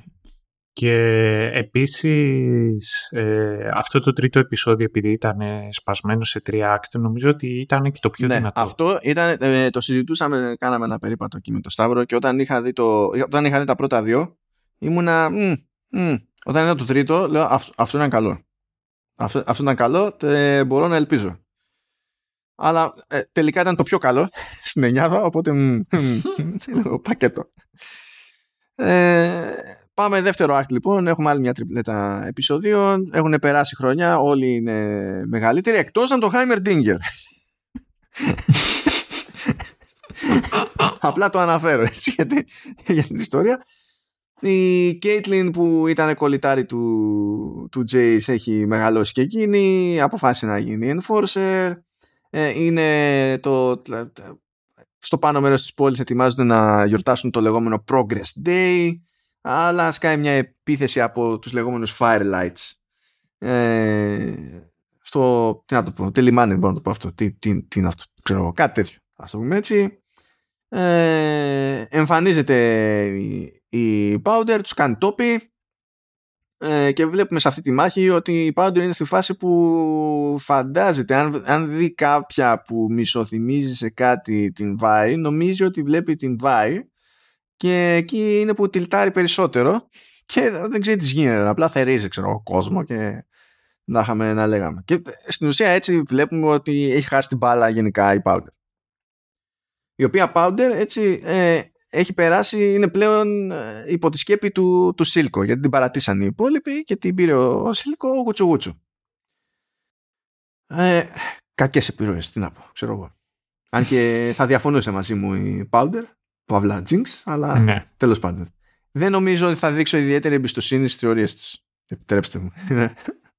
ναι, ναι. ναι. Τζέις και Βίκτορ ε, δείχνουν ε, τέλος πάντων την πρόοδό τους με κάτι πετράδια και κάτι gemstone στο Heimerdinger που πλέον είναι πιο ραφιναδισμένα και μπορούν να χρησιμοποιηθούν με ασφάλεια όχι σε μεγάλες κατασκευές ε, Hextech αλλά και σε πιο ατομικές συσκευές και έχουν κάτι σενάρια εκεί ότι μπορούμε να φτιάξουμε αυτά τα gauntlets για να, βοηθού, για να ε, βοηθάμε στην εξόρεξη ξέρω εγώ ε, μπορούμε να κάνουμε το α, το β και τα λοιπά. Εδώ τα βλέπουν σαν εργαλεία. Ο Ντίνγκερ τους λέει καλή βάση, πολύ καλή δουλειά αλλά μπάστα διότι είναι πολύ εύκολο να, αυτά τα πράγματα να χρησιμοποιούνται για κάτι άλλο και σε όλη αυτή τη φάση βλέπουμε ότι ο Βίκτορ που έτσι κι αλλιώς δεν είναι και στα καλά του όλη τη ζωή ε, αρχίζει και φαίνεται να είναι πιο άρρωστος να ταλαιπωρείται περισσότερο ε, επιστρέφουμε εκεί στα κάτεργα. Εκεί βλέπουμε ότι η οργάνωση, δηλαδή άτομα στην οργάνωση του, του Σίλκο, ε, θεωρούν ότι η Powder γενικά είναι θέμα. Διότι είναι απρόβλεπτες οι αντιδράσεις της και δεν ξέρεις ποτέ τι θα σου τύχει, ξέρω εγώ τέτοια. Τώρα, γιατί αυτό χρειάστηκαν τόσα χρόνια για να γίνει debate από, τότε, από το κοριτσάκι; είναι ένα από τα έτσι άλματα λογικής που συμβαίνουν στη, στην όλη φάση. ε, και ο, ο Σίσκο δεν ενδιαφέρεται γιατί την αγαπάει και τη λατρεύει. Ούτε αυτό χτίζεται κάπως. Απλά συμβαίνει. Του μαθαίνουμε ότι την αγαπάει και τη λατρεύει. Ναι. Είναι από, αυτά είναι από τα προβλήματα που έχω. Ε, Τέλος πάντων, ε, η Κέιτ βρίσκει ότι η Βάη είναι στη φυλάκα. Δεν έχει ιδέα ποια είναι βέβαια. Ε, εν τω μεταξύ το, ο οίκος Τάλης ε, αναβαθμίζεται και μπαίνει στο Council με την υποστήριξη της Μερτάντα. Ε, και τα λοιπά και τα λοιπά παίρνουν στην ουσία κινούνται εκεί τα διάφορα πιόνια ώστε να ξεκινήσουν τα, τα power plays. Η Kate βγάζει την Βάη από τη φυλάκα τελείως τυχαία χρησιμοποιώντας το όνομα του, του Τάλης που δεν ήθελε να έχουν παρεδώσει, δεν ήθελε να μπει στο staff του Τάλης γιατί εγώ σου λέει δεν είμαι. Του Jace, μην τον λες, Τάλη, γιατί είναι σαν να μην ξέρω για ποιον λες. Ε, ε, ήθελα να πω, το σκέφτομαι ως οίκο τώρα αυτό, άμα ήταν στη δούλεψη. να γιατί είναι μεν Jace, αλλά. Anyway. Ε, αλλά χρησιμοποίησε το όνομα εκεί, βόλευε για να τη βγάλει την άλλη χυμαδιού από τη, από τη φυλάκα. Ε, δεν εμπιστεύει τη μία την άλλη γιατί καταλαβαίνετε διαφορετικά κοριτσάκια το ένα από πάνω, το άλλο από κάτω το ένα είναι πώς, το άλλο είναι rough around the edges όλα αυτά τα προβλέπε και αποφασίζουν ότι θα πάνε στο Undercity γιατί η Caitlyn προσπαθεί να καταλάβει τι διάολο συμβαίνει, ποιος στέει για ό,τι γίνεται, για τις διάφορες επιθέσεις και τα λοιπά, ξέρω εγώ. Okay. Εν τω μεταξύ μαθαίνουμε ότι ο Σίλικο έχει κάνει κονέ με τον Μάρκος που είναι ο σερίφης, όχι του διαστήματος, ο άλλος. Ε, και οπότε κάνουν ένα κονέ εκεί ώστε να, προχω... να γίνονται οι δουλειές του Σίλικο χωρίς πολλά πολλά προβλήματα. Αλλά και ο Μάρκος είναι εκεί και λέει τι θα γίνει με την Powder. Ε, σκάει και τα κάνει η μαντάρα. Έχουμε μια συμφωνία, θα γίνει το ΑΒΓ, σκάει η Powder, γίνεται ό,τι να είναι, πεθαίνουμε εμείς τσάμπα, ξέρω εγώ. Και τα λοιπά. Δέχεται παράλληλα ο Μάρκους πιέσεις από τον Τζέις γιατί λέει κοίταξε να δεις εγώ τώρα είμαι στο συμβούλιο και βλέπω εδώ πέρα κάτι παίζει με διαφορά, κάτι πρέπει να γίνει. Και σε όλο αυτό το πλαίσιο η Πάντερ το χαβάτη προσπαθεί και κάνει εκεί πειραματάκια με τους κρυστάλλους που έχει καβατζώσει για να δει τι μπορεί να κάνει. Εδώ έχω μια σημείωση, λέω Jace slash Merdanda, ε, Mendarda, συγγνώμη, sexy time, γιατί τα σημειώνω εγώ αυτά στο ναι. τέτοιο. Ε, ναι. ε, το περίμενες εσύ. Εγώ προσωπικά δεν το περίμενα. Ότι θα είχε π.χ. σεξιν. Ε, δεν περίμενα ότι θα έχει sex αλλά ταυτόχρονα περίμενα με βάση ό,τι είχα δει εκείνη την ώρα ότι δεν θα είχε κανένα impact αυτό το πράγμα. Ναι. Ε, γιατί δεν χτίστηκε στα σοβαρά πέραν του ότι ε, προφανώς από design η email είναι θεά. Okay, αλλά δεν χτίστηκε κάτι άλλο. Και η μόνη έκφραση της όλης φάσης που βλέπουμε αργότερα είναι ότι ε, επειδή φεύγει από το κρεβάτι μέσα στη νύχτα για να βοηθήσει φίλο του ο Τζέις κρατάει στην αρχή μούτρα email αλλά μετά το, το εξηγεί ο ένας τον άλλον και τα βρίσκουν φοβερή, φοβερή σχέση. Ήταν απαραίτητη για το storytelling σε μια φάση που ήδη είχε ε, ο Τζέις την υποστήριξη της mail στο συμβούλιο δεν αντιλαμβάνομαι anyway ο Βίκτορ γίνεται χειρότερα έχει φτιάξει το μεταξύ ένα πράγμα που το λέει Hexcore που έχει ένα μάτσο ρούνους από πάνω για να φτιάχνουν συνδυασμούς και δεν έχει νόημα καν να εξηγήσω το technical side γιατί είναι mambo jumbo πραγματικά. Ε, αλλά συνειδητοποιεί εκεί που φτύνει αίμα το παιδί, συνειδητοποιεί ότι αλληλεπιδρά το αίμα με το Hexcore και κάτι γίνεται εκεί πέρα. Λέει, όπ, εδώ κάτι, κάτι έχουμε να κάνουμε. Ο, ο, ο... Ε, είδες εκεί κάποια στιγμή εντωμεταξύ, το, ενώ εκεί κάνει, πνίγει το κουνέλι ο Τζέις που απ' την άλλη έχει μια κατάκτηση ο, ο Βίκτορ και δεν ανταποκρίνεται. Ναι, γιατί θέλει να σου πει ότι είναι τόσο ταγμένο στο project. Ωραία, έχεις ακούσει αλφα mail και β mail που λένε και ναι, ναι, ναι, ναι. Το sigma mail, grindset, το Όχι, έχεις ακούσει; Αυτός είναι ο ορισμός του Βίκτορ. Είναι sigma mail και δεν είναι mindset. Είναι grindset. Θα το ψάξω αυτό μετά. Και είναι αυτό το ότι. Αυτό ναι, ότι μπαίνω εκεί, δεν έχει τίποτα σημασία, μόνο η δουλειά, πρέπει να τα πάω καλά και τι, δεν έχουν σημασία οι γυναίκες και, και, και, γυναίκες, αφού δεν έκανε register αυτό για να κάνει μετά να πει έχουν ή δεν έχουν σημασία οι γυναίκες. Είναι, γι' αυτό είναι grindset, όχι απλά mindset.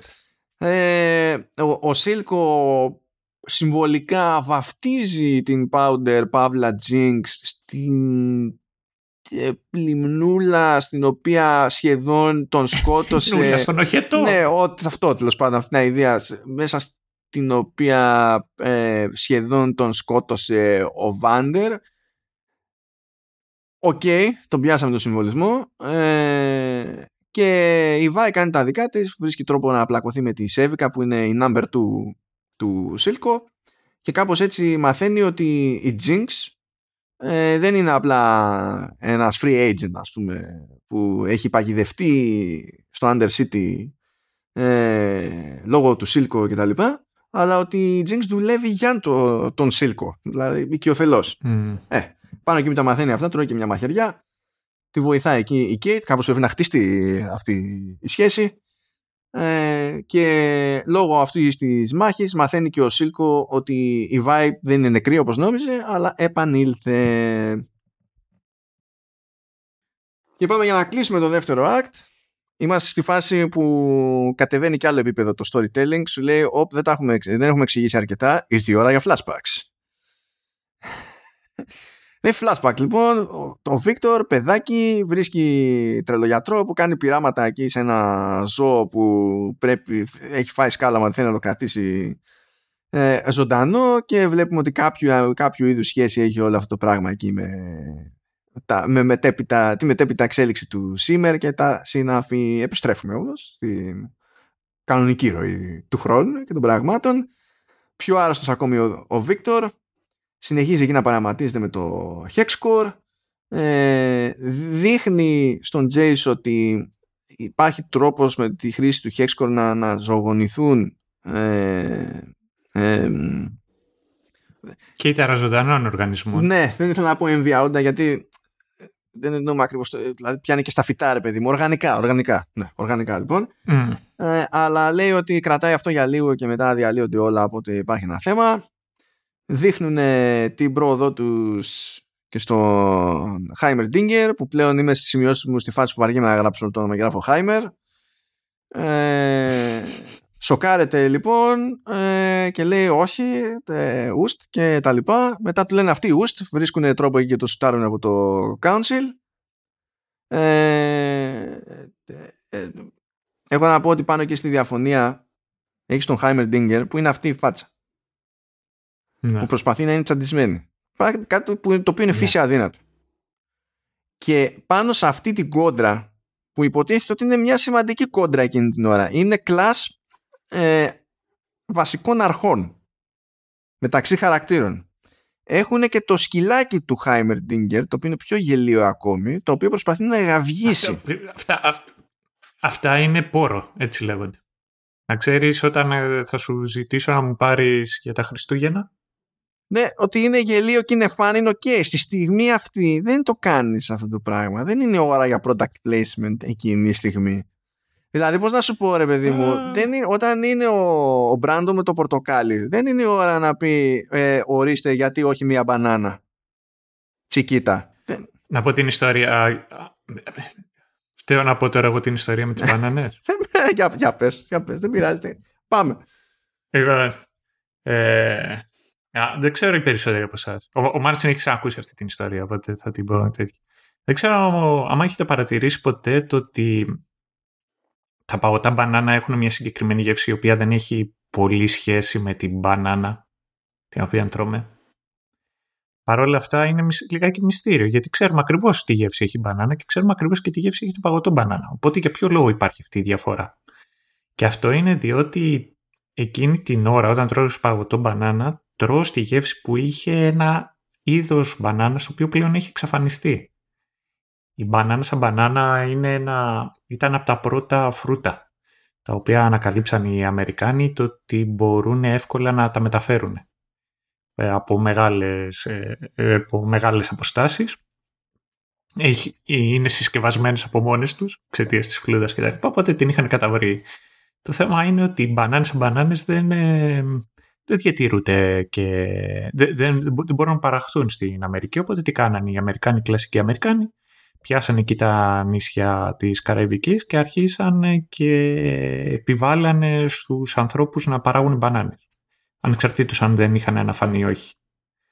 Και γι' αυτό το λόγο δημιουργήθηκε ένα μεγάλο μέρος, ένα μεγάλο μέρος των κρατηδίων εκείνων ε, βασιζόντουσαν και υποστηριζόντουσαν οι κυβερνήσεις τους από την κυβέρνηση των ΗΠΑ. Και αυτές οι, ε, πώς λένε, αυτές οι, αυτά τα κράτη λεγόντουσαν και Banana Republics. Ε, και όλα καλά και όλα ωραία και όλα cool, μέχρι που εν τέλει ένα είδος μπανάνας, αυτό δηλαδή το οποίο ήταν το πιο δημοφιλές και πάνω σε αυτό το οποίο βασίστηκε το παγωτό, αρρώστησε και άρχισε να ξεραίνεται και ουσιαστικά εξαφανίστηκε και υπήρχε πρόβλημα με την οικονομία όλων αυτών. Και εκεί μπήκε μια εταιρεία η οποία λεγόταν American Fruits και άρχιζε και αγόρασε όλες αυτές τις περιοχές και αυτό το οποίο βρήκε, βρήκε ένα καινούριο είδος μπανάνας. Φυτού δηλαδή, το οποίο δεν είχε αυτά τα προβλήματα. Ε, απλά ήταν πιο blunt σε γεύση. Και αυτή είναι η Cavendish, η μπανάνα. Αυτή την οποία ξέρουμε τώρα ως, ως γνωστόν ε, μια ποικιλία ενός φυτού που ευδοκιμεί στη Λατινική Αμερική έχει μια καθαρά βρετανική ονομασία. Έτσι. Τα, τα ξέρουμε αυτά πώς γίνονται. Αυτό. Και συνέχισε τις ίδιες πολιτικές και εκεί και, και απλά μετά άλλαξε όνομα και πλέον την American Fruits την ξέρουμε ως τσικίτα. Μπράβο. Και που δεν είναι ώρα για κάτι τέτοιο σε τέτοιες περιπτώσεις όπως εξηγήσαμε. Uh, anyhow, τρώει το σου το Heimerdinger. Με αυτά και με αυτά μαθαίνει και η Jinx ότι η Βάη επανήλθε κάπου. Ε, το οποίο αυτόματα την ενοχλεί διότι πρώτα απ' όλα super. Δεύτερον, και γιατί δεν είναι εδώ πέρα; Γιατί δεν ήρθε κατευθείαν σε μένα; Με έχει γραμμένη. και λοιπά, ψυχοτικά κτλ. Mm. Η Kate βοηθά την Βάη, έχουν πέσει στον απόπατο του, του Undercity που είναι όλα τα, όλοι οι εξαρτημένοι από, από σήμερα. Το οποίο σήμερα είναι, είναι τα πάντα, έτσι, παιδιά. Είναι καύσιμο.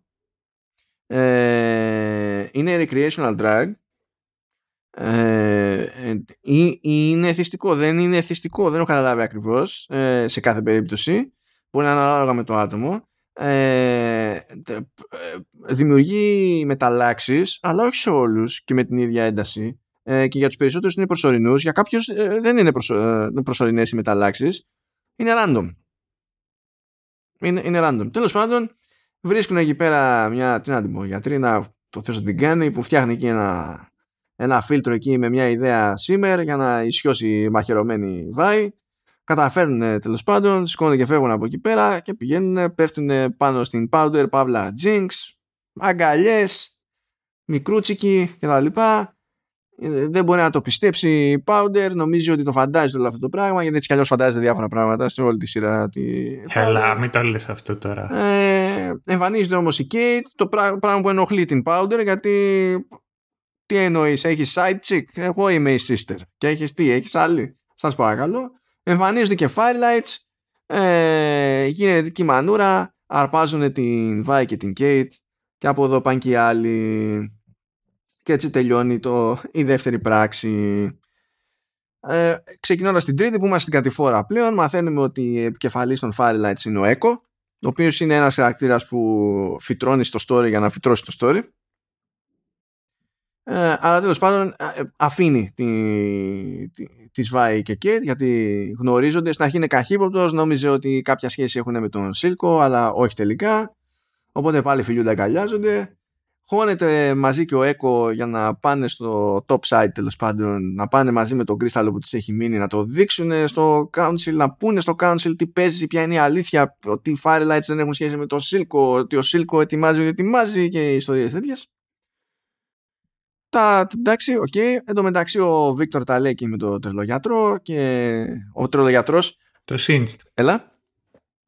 Το Singed. Ε, εντάξει, εγώ τρελογιατρό θα τον λυπάμαι. Ε, εντάξει. Ναι. Που ξέρω ότι δεν σημαίνει καν αυτό που εννοώ, αλλά είναι, δεν, δεν με νοιάζει πλέον. αυτό. και χωρίς να έχει αρκετό info στην πραγματικότητα ο τρελογιατρός του περιγράφει το πρόβλημά του ο Βίκτορ, συμβαίνει αυτό, αυτό που είπαμε και πριν, ότι αλληλεπίδρα, έχει θετική επίδραση σε οργανικά όντα κτλ. Αλλά μετά πηγαίνει όλο στο, στον απόπατο και τα συναφή. Και φυσικά έχει έτοιμη τη λύση ο, ο, ο, ο γιατρός εδώ πέρα ε, ε, με, με, λίγο modified simmer το έχουμε, θα τα αντέξεις θα το, θα το κάνεις στο κουμάντο σου όλα, όλα είναι έτσι χαλαρά ε, αρχίζουμε και βλέπουμε τριγμούς στην μπίζνα του Σίλκο γιατί έχει ένα κονέ εκεί με τους λεγόμενους Ken Barons που αυτοί κανονίζουν ε, στην ουσία για τη διακίνηση του, του σήμερα ναρκωτικό και ό,τι δεν ξέρω πια ε, ο Σίλκο τους φροντίζει εκεί. Όταν λέμε τους φροντίζει, φροντίζει να πάει το σκατό στην κάλτσα για να μην τους μπαίνουν ιδέες. Πάει λοιπόν σε όλες τις κάλτσες ε, και τέλος πάντων ε, προχωράνε οι κοπέλες και οι λοιποί, είπαμε προς τα πάνω. Ε, είναι να προχωρήσει ο Έκο με την Κέιτλιν, η Βάη θέλει να γυρίσει πίσω για να ξαναβρει τη Jinx ε, φυσικά αυτό δεν προλαβαίνει να κάνει register στη Jinx, εμφανίζεται και είναι έτοιμη για σαματά. Γιατί σου λέει από πού και ας πού, τι είναι αυτό το Caitlyn; Ε, και πλακώνονται, ξέρω εγώ, εκεί πέρα Jinx με, με Echo. Η Caitlyn αρπάζει τη βάει και φεύγουν. Και ας πούμε ότι τέλος πάντων είναι ψηλό έτσι ισορροπημένη η μάχη. Τρώνε ξύλο και οι δύο.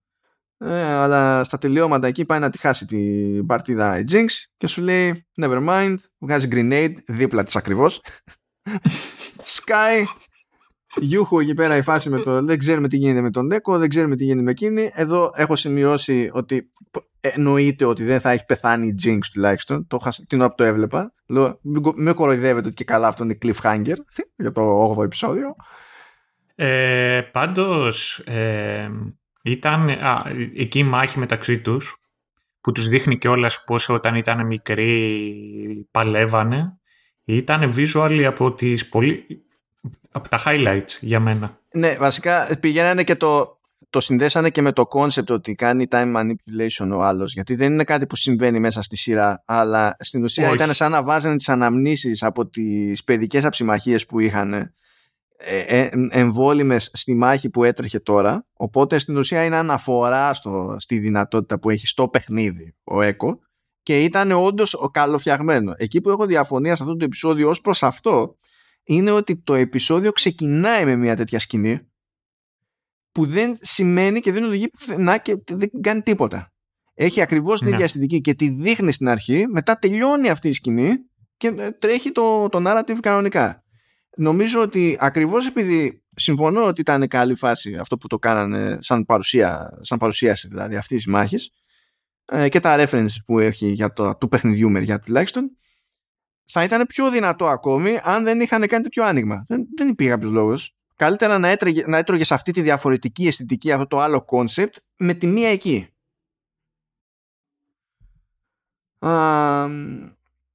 Τώρα να ξέρετε πάνω εκεί που έχει παραεξηγηθεί η Jinx και από πού και ως πού Βάη και Caitlyn και, και τα λοιπά να ξέρετε ότι το τελευταίο πράγμα που σκέφτεται η Βάη είναι να μιλήσει στη Jinx και να πει κάτι. Να φωνάξει από μακριά όχι δεν είναι αυτό που νομίζεις. Να πει αυτό που δεν λειτουργεί ποτέ σαν ατάκα. Κάτι βράδερφε. Μα να, να σου πω κάτι. Δεν είχε τέτοια. Δεν έπαιρνες εσύ gay vibes. Ναι, θα το σχολιάσουμε γι' αυτό μετά. Περισσότερο επειδή πέτυχα ένα tweet το οποίο ε, πιανόταν από αυτό και ήταν so wrong on so many levels όχι για το... Εντάξει, για το, για το... πριν φτάσουμε και στο tweet του Random κάτσε να σου πω το εξής. Ε, δεν είναι ψηλό μυστήριο το ότι Καλά, εννοείται μέσα στο παιχνίδι από τη στιγμή που έχουμε και Κινέζους μέσα ότι δεν υπάρχει καμία αναφορά για ότι μπορεί να έχουν μια άλλου είδους σχέση. Ε, ήτανε... Δεν, μου θυμίζει ότι για τον οποιονδήποτε λόγο η σχέση η οποία είχε η Κέιτλι με τη Βάη μπορεί να συγκριθεί με τη σχέση που είχε η Βάη με τη Jinx. Οπότε ξέρω εγώ, είναι πώς να σου πω, Αλλιώ αγκαλιάζεις εσύ ένα φίλο, αλλιώ αγκαλιάζει έναν άδερφο, αλλιώ ε, έναν εραστή. Και να σου πω, η, η φάση με τη Βάη και την Κέιτλιν ήταν λιγάκι will they, won't they. Αλλά δεν νομίζω ότι δεν, ήταν ψηλό μυστήριο. Εν τω μεταξύ, δεν νομίζω ότι είναι... Κατάλαβες εσύ ότι είναι blood ε, relatives στην κυριολεξία; Όχι. Αλλά εντάξει, αυτό δεν έχει τόσο σημασία. Ναι. Βασικά, ε, όλη, όλη η φάση με τη... Δηλαδή, όλη η φάση με την Caitlyn και αυτό το gay vibe που λες που από την κοινότητα αντιμετωπίστηκε ως απόδειξη ότι ήταν έτοιμες για κονέ. Ε, δεν έχει σημασία αν πέφτουν μέσα ή όχι. Για μένα έχει σημασία ότι στο κομμάτι της αφηγήσης δεν έχει κανένα νόημα. Διότι η Jinx έτσι κι αλλιώς τυλτάρει και μόνο που η Vi ε, ασχολείται με οποιαδήποτε άλλη εκτός από την ίδια. Και μπορεί να είναι κοντά για τον οποιοδήποτε λόγο. Απλή φιλία, βράδερφε, ό,τι να είναι. Οπότε δεν χρειάζεται, ξέρεις, να τις φέρεις τις άλλες δύο τόσο κοντά ώστε να λειτουργήσει αυτό που θέλεις με την Jinx και το κάνει και λίγο από το πουθενά. Δηλαδή βλέπεις ότι αναπτύσσεται η εμπιστοσύνη ε, που δεν υπήρχε στην αρχή μεταξύ Βάη και Κέιτλιν, το οποίο είναι λογικό γιατί ε, περνάνε τέλος πάντων κάποια πράγματα μαζί στην τελική. Και βοηθάει μία την άλλη και πάει... Ναι, στο καψιμί. και, και πάει λέγοντας... Α, εκεί που ξαφνικά δηλαδή αποφασίζει να φύγει τη Βάη και τα λοιπά από ένα σημείο και έπειτα και γυρνάει η Κέιτλιν και λέει What about us? Ποιο είναι το point, θέλω να μου πει κάποιος. Ποιο είναι το point; Όχι ποιο είναι το point του να είναι λεσβείε. Ποιο είναι το point να άποψη φύγει εκείνη τη στιγμή. Δηλαδή, τι κάνεις εκείνη την ώρα; Αυτός που έγραψε την ατάκα είπε για, ε, ε, πώς είπε μες στο μυαλό του είναι καλή φάση να το κάνω το συγκεκριμένο. Αυτή τη στιγμή. Δεν ξέρω, Ερμαν. Αλλά ναι, τέλος πάντων. Κοίταξε, μπορεί να το έγραψε και ένας χαρακτήρας ο οποίος είναι μέρος του, της LGBTQ κοινότητας. Ναι και. Είναι narrative, δεν γράφει. παιδί μου, ναι βρε παιδί μου, είναι, αλλά πώς να σου πω. Είναι, πως για μένα είναι πολύ πιο εύκολο να γράψω αν έγραφα για κάποιον ο οποίος είναι άντρε και σημεί. Πώς να σου πω. Αυτή τη στιγμή αν έγραφα εγώ μια ιστορία δεν θα έγραφα ε, coming of age ε, βιβλίο. Ναι, θα έγραφα για το για τις συνειδητοποίησεις τις οποίες έχεις καθώς μεγαλώνεις. Ναι. Το τι σημαίνει το ότι μεγαλώνεις και ποια είναι The all seeking, all dancing crap of the world θα έλεγα και εγώ. Αλλά γι' αυτό το λόγο. Μπορεί να το έχει γράψει και κάποιος ο οποίος είχε μια τέτοια Εντάξει, ανησυχία. Ναι, αυτό λυπάμαι. Μα, αλλά δεν μαντεύω, προσπαθώ να μαντέψω. Ναι. Δεν έχω... Αυτό δεν είναι λόγος. Γιατί το ζήτημα είναι τι εξυπηρετεί αυτό που θέλεις να κάνεις στην, στην αφήγηση. Ναι. Το, η σκέψη δεν μπορεί να είναι τι μου αρέσει, τι, τι γουστάρω εγώ, θα το βάλω μέσα. Δεν, δεν είναι έτσι. Δεν έχει σημασία τι είναι. Δηλαδή το θέμα δεν έχει καμία σχέση στην πραγματικότητα. Α, δεν, ναι. δεν εξυπηρετεί σε τίποτα. Ε, ε. δεν, δεν γράφει ο κόσμος γιατί νομίζω ότι έχουν γίνει πιο κουλές επιλογές σε σημεία, αλλά πάλι δεν βλέπω τη χρησιμότητα. τέλος πάντων, ε, they go boom σε κάθε περίπτωση. Κάπως έτσι πηγαίνει. Επισόδιο 8 σου λέει, κοίταξε να δεις, πάλι τα κάναμε λίγο μαντάρα με, το, με την αφήγηση, πάμε άλλο ένα flashback. Ξαφνικά μαθαίνουμε ότι η Mel ε, είχε φάει shoot από την οικογένειά της. Είχαμε ακούσει την Exile, αλλά δεν ξέραμε το γιατί. Έχουμε δει να χτίζει τέτοιο, να χτίζει σχέση όπως τέλος πάντων με τον Jace. Έχουμε δει ότι έχει επιρροή στο συμβούλιο κτλ. Τώρα αποφασίζει λίγο με το τέλος στη σειρά να μας πει ότι έχει family issues. Τέλος πάντων, ok, okay, ε, και μέσα σε όλα αυτό γίνεται, δεν ξέρω, μάλλον γίνεται για να αναγνωρίσουμε μετά ότι αυτό το νταμάρι που έρχεται για επίσκεψη στο Piltover είναι η μάνα της. Να το, πρέπει να το δούμε δηλαδή στο, στον εφιάλτη της για να το δούμε. Η, η, η μάνα της είναι... Έχει πλάκα διότι ως χαρακτήρας άμα κάνεις head swap και έλεγες ότι αυτό είναι αρσενικό ε, θα είχε αναδειχθεί αυτόματα από μια μερίδα εκεί έξω ως ο χειρότερος και πιο σεξιστικός χαρακτήρας που υπάρχει. Αλλά επειδή το headshot ήταν από την ανάποδη, δεν υπάρχει πρόβλημα, είμαστε κομπλέ. Ε, δεν με πειράζει, πιέστηκα στην τελική, ε, αλλά ε, έχει πλάκα να τα σκέφτεσαι αυτά λίγο σαν, σαν φάση. Αυτό, that's it. Ε, ε, έχει συγκεκριμένη τα δικά της προβλήματα από νόξους μεριά γιατί στην ουσία πάνε για εμφύλιο πόλεμο και σου λέει ότι εγώ ήρθα εδώ να επηρεάσω λίγο την κατάσταση να σπρώξω εσένα, να σπρώξω τον Jace για να προχωρήσει η δημιουργία όπλων με βάση Hextech διότι χρειάζομαι αυτά τα όπλα είμαι σε αδύναμη θέση στη, στη δική μου την πόλη κράτους και θα τα χρειαστώ για να πάρω κεφάλι υπάρχει αυτή η σκοπιμότητα τέλος πάντων στη, στην όλη φάση.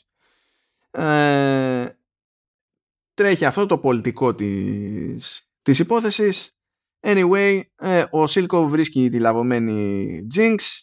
Ε, είχε καταφέρει να καβατζώσει και τον κρίσταλο που κουβαλάγαν οι άλλοι προς τα πάνω. Την πηγαίνει στον τρελογιατρό. Ο τρελογιατρός λέει ξέρω ποια είναι η λύση. Θα χρησιμοποιήσω, θα χρησιμοποιήσω σήμερα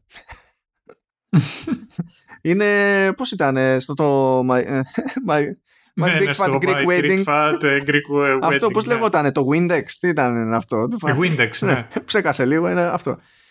Ε, οι Ken Barons δεν, τα, δεν γουστάρουν. Γενικά θεωρούν ότι ο Σίλκο δεν πάει καλά. Την, την πίσνα πιέζουν τη Σέβικα να τον προδώσει. Δεν πηγαίνει καλά η πρώτη απόπειρα. Ε, θα, δεν θα είναι τελευταία. Just saying. Kate και Βάι μιλάνε στο, στο Συμβούλιο. Ε, στο Συμβούλιο το μεταξύ παίζουν δύο ε, θεωρίες, μία το να πέσει ξύλο με Undercity και μία να διαπραγματευτούν με, με Σίλκο. Δεν μπορεί να το συλλάβει αυτό ε, τη, τη Κέιτλιν, δεν μπορεί να το συλλάβει ούτε, ούτε η Βάη πάνω απ' όλα. Ε, δεν οδηγεί πουθενά αυτή τέλος πάντων η, η κουβέντα, ας το πούμε έτσι. Αποφασίζουν όμως τέλος πάντων να πούνε ότι κοίτα, μην ξεκινήσουμε τέρμα μανούρα, να πάμε να χτυπήσουμε το, το simmer supply στην ουσία του Σίλκο, γιατί αυτό θα τον επηρεάσει οικονομικά και θα τον αποδυναμώσει. Σκάνε λοιπόν enforcers μαζί με τον Jace και τη Vi. Η Vi έχει πάρει τα Hextech Gauntlets που τα είχαν ε, για τα ορυχεία ο Τζέις έχει πάρει τη τζεκούρα που υποτίθεται ότι είναι Hammer και διάφορα άλλα πράγματα. Και, και Hammer είναι. Ναι, αλλά τώρα, ε, ναι, εντάξει, είναι τόσο γαϊδούρι που είναι λίγο σχετικό. Μετά γίνεται και κάτι σαν mm. energy weapon. Anyway. Ναι, είναι. Με το, με, το μεταφέρει. Το, με, α, μετατρέπεται αυτό. Είναι, είναι, και αυτό, είναι και χαρακτηριστικό και μέσα στο παιχνίδι ότι είναι από τους χαρακτήρες που είναι και melee και ranged. Αλλά τέλος πάντων, ναι. Γίνεται εκεί πέρα χαμός πάνω στη φούρια της φάσης. Ε, σκοτώνει και ένα παιδάκι ο Τζέις, φρικάρει. Λογικό αυτό. Ε, και λέει τα παρατάω. Δεν είναι. όχι. Δηλαδή δεν παίζει. Η Βάη λέει όχι εγώ θα συνεχίσω. Με τα πολλά τέλος πάντων το ξανασκέφτεται ο Τζέις να μην την αφήσει μόνη της και τα λοιπά. Ε, ο, ο Βίκτορ ολοκληρώνει το χαρακτηρισμό που του έδωσες, υποστηρίζει το χαρακτηρισμό που του έδωσες, κάνει και τα πειράματά του, έρχεται η Sky χαρούμενη και, αλλά και, και τρακαρισμένη τέρμα για να του δείξει κάτι που σκέφτηκε να κάνουν κτλ. Τον βλέπει εκεί να έχει βάλει χέρι στο Hexcore, κάτι γίνεται, κάτι συμβαίνει Ε, γιατί στο μεταξύ έχει γίνει καλύτερα με τη βοήθεια του Hexcore γιατί κούμπωσε και το Simmer και τα πάντα όλα. Ε, είναι σαν να έχει γίνει περίπου πιο μεταλλικό το ένα του πόδι, το ένα του, τη μία του είναι, Ναι, αυτό είναι και μέσα στο παιχνίδι. Αυτό που το υποτίθεται είναι το ότι έχει μετατρέψει σε μηχανικό, σε synthesize το σώμα του. Okay. Ε, τον βλέπει εκεί πέρα, είναι λίγο περίεργο, λίγο ανησυχητικό το, το θέαμα. Πηγαίνει τον αρπάζει να προσπαθήσει να, το, να τον απομακρύνει. Ε, εξαϊλώνει την κοπελίτσα. Δεν προλάβει ποτέ να, να κάνει το pitch. Ε, και ξενερώνει φυσικά ο Βίκτορ. Δηλαδή σε αυτό το, στο, ίδιο, στο ίδιο επεισόδιο ε, ε, ε Jace και Victor κάνουν ακριβώς το ίδιο πράγμα, σκοτώνουν κατά λάθος κάποιον και φρικάρουν και αλλάζουν κατευθείαν. Ναι. Ε, το θέμα είναι το ότι η αντίδραση του Victor και στη θέση στην οποία βρίσκεται βγάζει πολύ περισσότερο νόημα. Σε σχέση με τον Jace, ναι. Jace το παίζει δύσκολος. Σοκαρίστηκα. Σκότωσα παιδάκια και τα λοιπά. Λέει, βάει τα δικά της. Ε, μην την αφήσω μόνη της. Δηλαδή είναι. Έπαιξε βάσανο πολύ, ρε παιδί μου.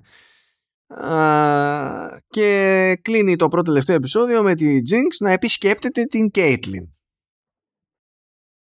Εντάξει. What, what could go wrong και τα λοιπά.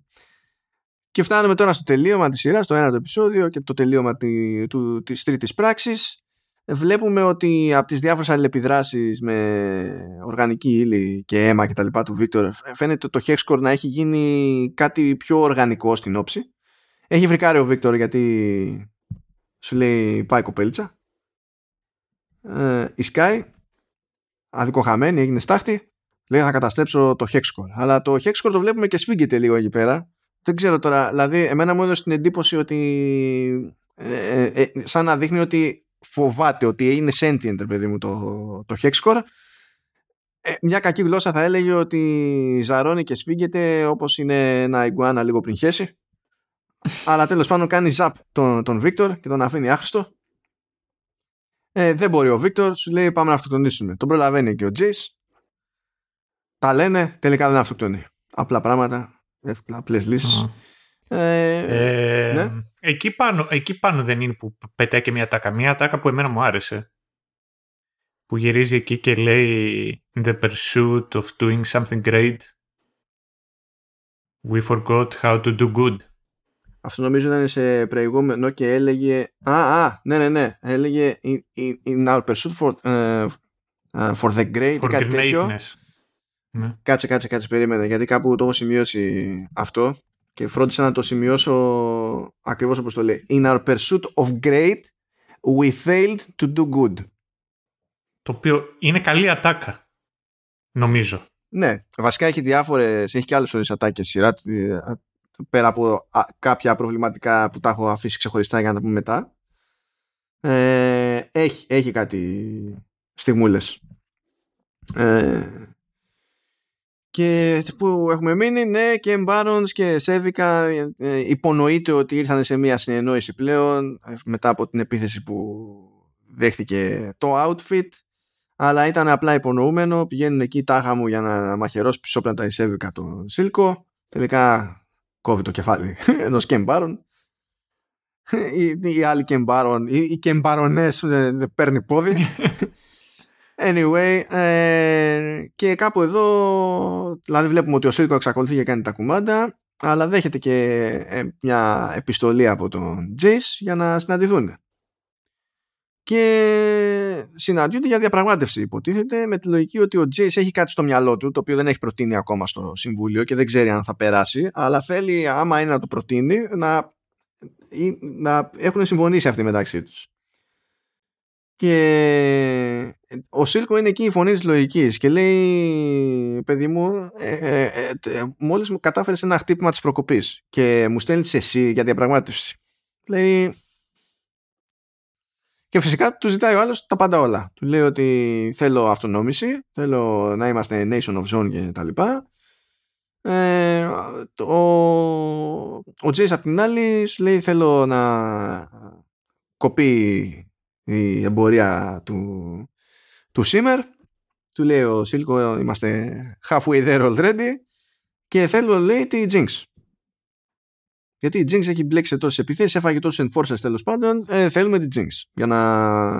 Για να ναι, τέλος πάντων για political τέτοιο. Ναι, ναι, ναι. ναι.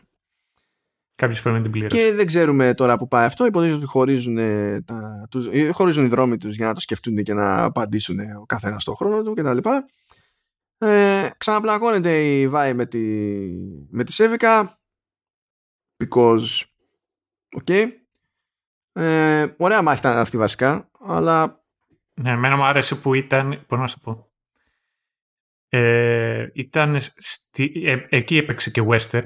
Ναι. καλά μέσα σαν σε, επειδή ήταν μέσα σε μπαρ το κλασικό μέσα σε σαλούν. Και αυτή ήταν η μοναδική φορά που δεν είχε κάτι westernικό η όλη φάση. Οπότε είναι ε, και όλες από τις στιγμές στις οποίες καταλαβαίνω αυτό το οποίο έλεγες πιο πριν, ότι απλά πολλές φορές η μουσική δεν ταιριάζει τόσο πολύ με τη θεματική σε θεματική, απλά υπάρχει εκεί για να είναι cool. Ναι, ναι, ναι, είναι αυτό. Γιατί κάποιος σκέφτηκε με λογική βίντεο κλιπ, αλλά μετά ξέχασε ότι έχει να φτιάξει όλο το υπόλοιπο. ε, ε, ο Τζέις λοιπόν πηγαίνει στο συμβούλιο, κάνει την πρότασή του με βάση αυτά που είπε στο, στο Σίλκο φρικάρουν αυτοί. Σου λέω από πού και ως πού και αν είναι δυνατόν και αυτονόμηση και ιστορίες ε, γιατί υποτίθεται ότι είναι όπως είναι αλλά η οικονομία είναι κοινή και λειτουργεί με κάποιο τρόπο και υπάρχει άλλη εξάρτηση. Δεν στο εξηγεί ποτέ αυτό κανένας εκεί πέρα και βλέπουμε ότι ξεκινάει debate χωρίς να παίζει debate. Εκείνη την ώρα παίζει μουσική, δεν ακούγονται οι φωνές και τους βλέπουμε να διαφωνούν. Ένα, ένα, ένα μέρος της φάσης που θα μπορούσε να είναι από τα πιο ενδιαφέροντα στιγμιότυπα σε όλη τη σειρά είναι μηδέν. Γιατί ναι. σου λέει, πού να μπλέξουμε τώρα με τα politics της υπόθεσης στα σοβαρά; Θα πρέπει να μην γράψουμε βλακεία. Ε, ναι. ας, μην το, ας μην το ρηψοκινδυνεύσουμε. Και τέλος πάντων, στην, ε, μία από τις τελευταίες εκεί σημαίνουσες στιγμές και σκηνές στη, στη σειρά, σε αυτή τη σεζόν τέλος πάντων, ε, φέρνει τη Jinx να έχει μαζέψει ε, κούκλες από τα παιδάκια, δηλαδή ομοιώματα στην ουσία από τα παιδάκια που πεθάνανε από την έκρηξη όταν ήταν και εκείνη μικρή ε, μαζί με την Βάη δεμένη Σίλκο δεμένος γιατί νιώθει προδομένη και από τον ίδιο παρότι δεν κατέληξε κάπου ο Σίλκο. Απλά επειδή πήρε χαμπάρι Jinx ότι το ζήτημα κρέμεται από το αν θα την παραδώσει στους πάνω ο Σίλκο ή όχι το πήρε έτσι όχι ελαφρά. Ε, έφερε και την Κέιτλιν που υπονοείται ότι θα την είχε αποκεφαλίσει αλλά τελικά απλά την έφερε εκεί πέρα δεμένη και έχει βάλει και δύο καρέκλες για την πάρτι της. Και η μία γράφει Powder και η άλλη γράφει Jinx. Και λέει στη Βάη ότι από σένα εξαρτάται το σε, σε ποια καρέκλα θα κάτσω με βάση την επιλογή που, που θα κάνεις το κλασικό το αν θα σώσουμε τον έναν, θα σώσουμε τον άλλον και, και τα λοιπά. Και στην ουσία ήθελε τη, περίμενα από την Βάη να φάει λάχανο την Κίτλιν. Ε, και καλά για να πούμε ότι με βάση το τι θα γίνει τώρα εγώ θα πάρω μια για πάντα συγκεκριμένη ρότα στη ζωή μου ξέρω εγώ και ρίχνω όλο το βάρος αυτής της επιλογής στην πάρτι σου. Ε, αυτό είναι ένα κομμάτι που είχε το περιθώριο να είναι πιο καλογραμμένο και πιο ενδιαφέρον. Δεν είναι κακό, δεν είναι άσχημο. Ε, ναι. Ομολογώ. Ε, είναι από τα καλά σημεία γενικά της φάσης και ο συμβολισμός με τις καρέκλες και τα λοιπά είναι, είναι, είναι ok. Ίσως δεν είχε νόημα εδώ πέρα να δείχνει τόσο πολύ τη φρίκη της Jinx διότι μπορούσε να στηθεί η ένταση και νομίζω ότι αν κάποιος ο οποίος είναι σχιζοφρενής ας πούμε τον βλέπεις να δίνει αυτές τις επιλογές στους ανθρώπους που την αγαπούν περισσότερο. Αν το κάνει σε μια στιγμή διάβγειας ε, είναι πιο ε, αλόκοτο και ανησυχητικό και από το να δείχνεις εκεί τις φρίκες. Δηλαδή πίσω ναι. να ήταν λίγο καλύτερο να μην αλλά δεν νομίζω ότι πλέον έχει και στιγμές διάβγειας. Όχι εντάξει. όταν... ναι, ναι, ναι εντάξει αυτό είναι διότι έχει, είναι, ήταν χαρακτηριστικό. Θα, θα σου πω εγώ από πού το παρατήρησα. Και αυτό έχει να κάνει νομίζω από κάτι το οποίο το περίμενα από το παιχνίδι. Η Jinx είναι πολύ χαρακτηριστικό του ότι έχει κόκκινα μάτια. Και στα πρώτα δύο πόσα είναι άκτα έχει γαλάζια μάτια. Ναι, το συνδέει μετά με το μπούκωμα στο Shimmer και καλά εκεί που. Mm, και νομίζω ότι από όταν πήρε το Shimmer και μετά παύει να έχει. Ε, την οποιαδήποτε στιγμή διαύγειας. Ναι, ok, okay, όχι, δεν, δεν αντιλέγω.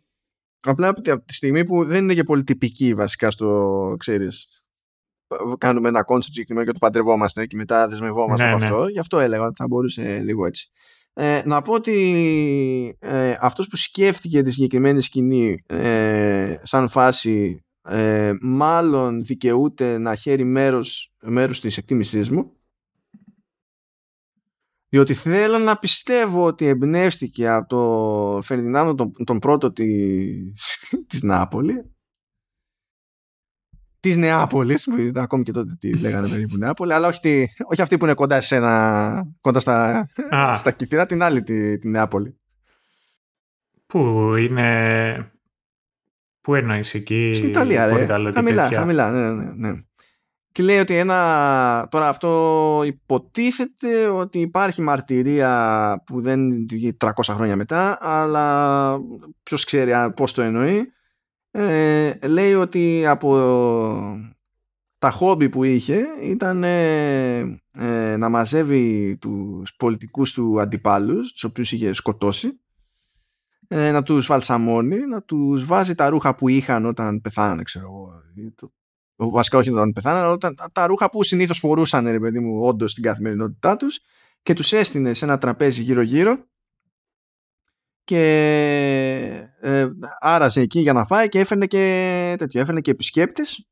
Το είχε σαν μουσείο εκεί πέρα και τους έθελε να, εδώ η πρώην μου εχθρή. Δεν ξέρω αν σας μπήκε καμιά ιδέα. I'm just saying είναι, είναι, είναι αυτό. Θέλω να πιστεύω θέλω να πιστεύω ότι υπάρχει μια αδελφή ψυχή κάπου εκεί στο, στη Riot Games.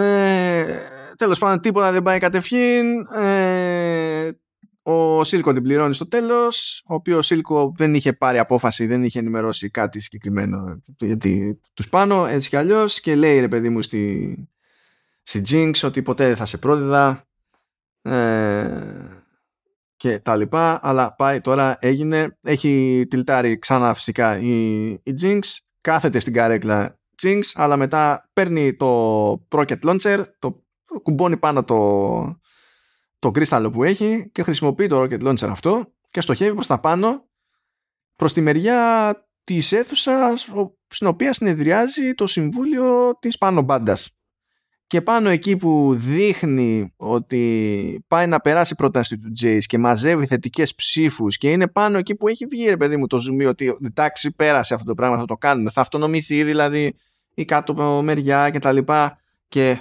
οκ, okay, είναι πρόοδος. Σκάει ρουκέτα. The end.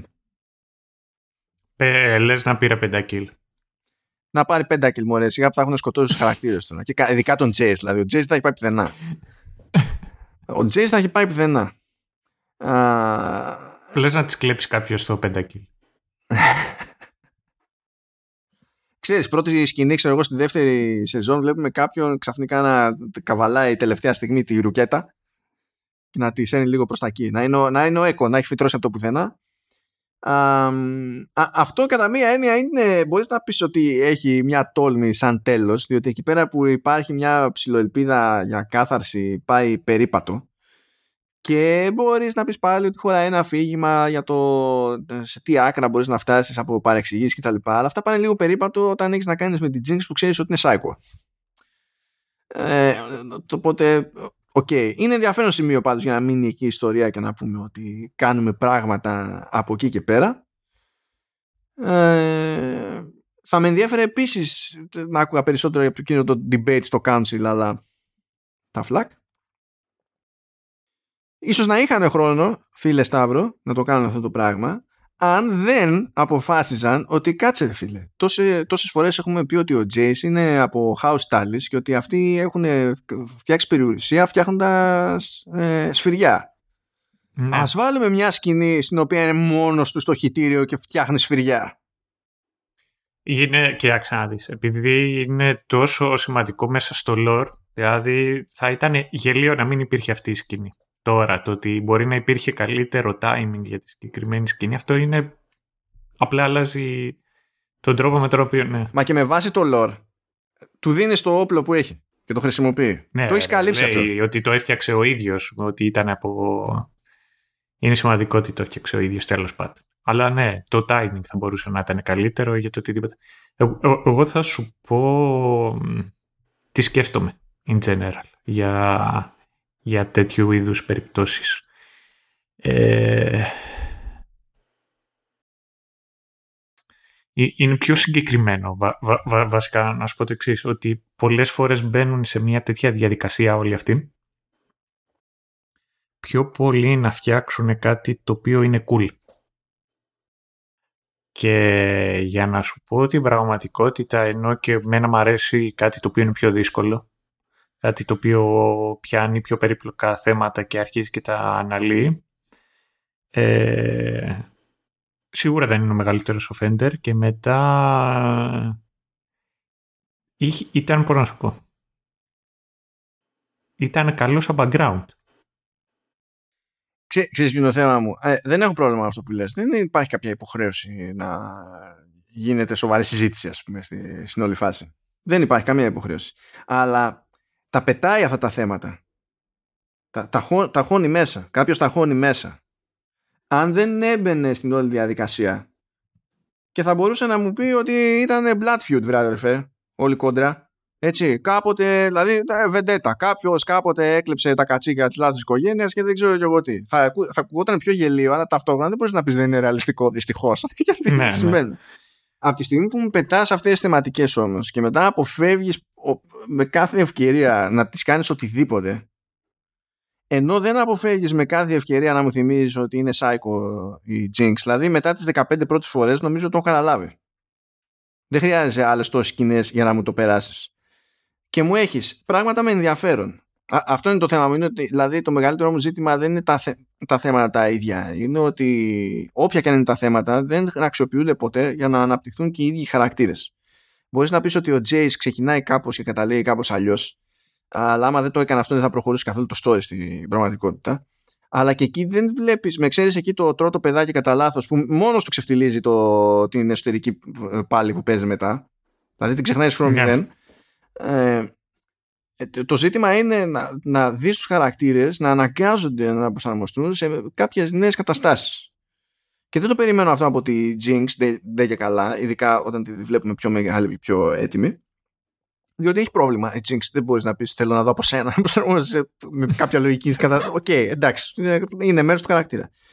Αλλά να μην εξερευνηθεί καθόλου η, η, η σχέση ανάμεσα σε Silco και Jinx ήταν κρίμα. Που να σου πω την αλήθεια και αυτό για σχέση πατέρα με κόρη ήταν λιγάκι creepy. Καλά, ήταν όλο και γενικά μονίμως από, από το πρώτο act μέχρι το τρίτο η Jinx δημιουργεί προβλήματα σε όλους, αλλά unconditional love ο Σίλκο. Δεν πρέπει κάπως κάπως να μου πεις μισή παπάντζα για αυτό το πράγμα να το καταλάβω καλύτερα.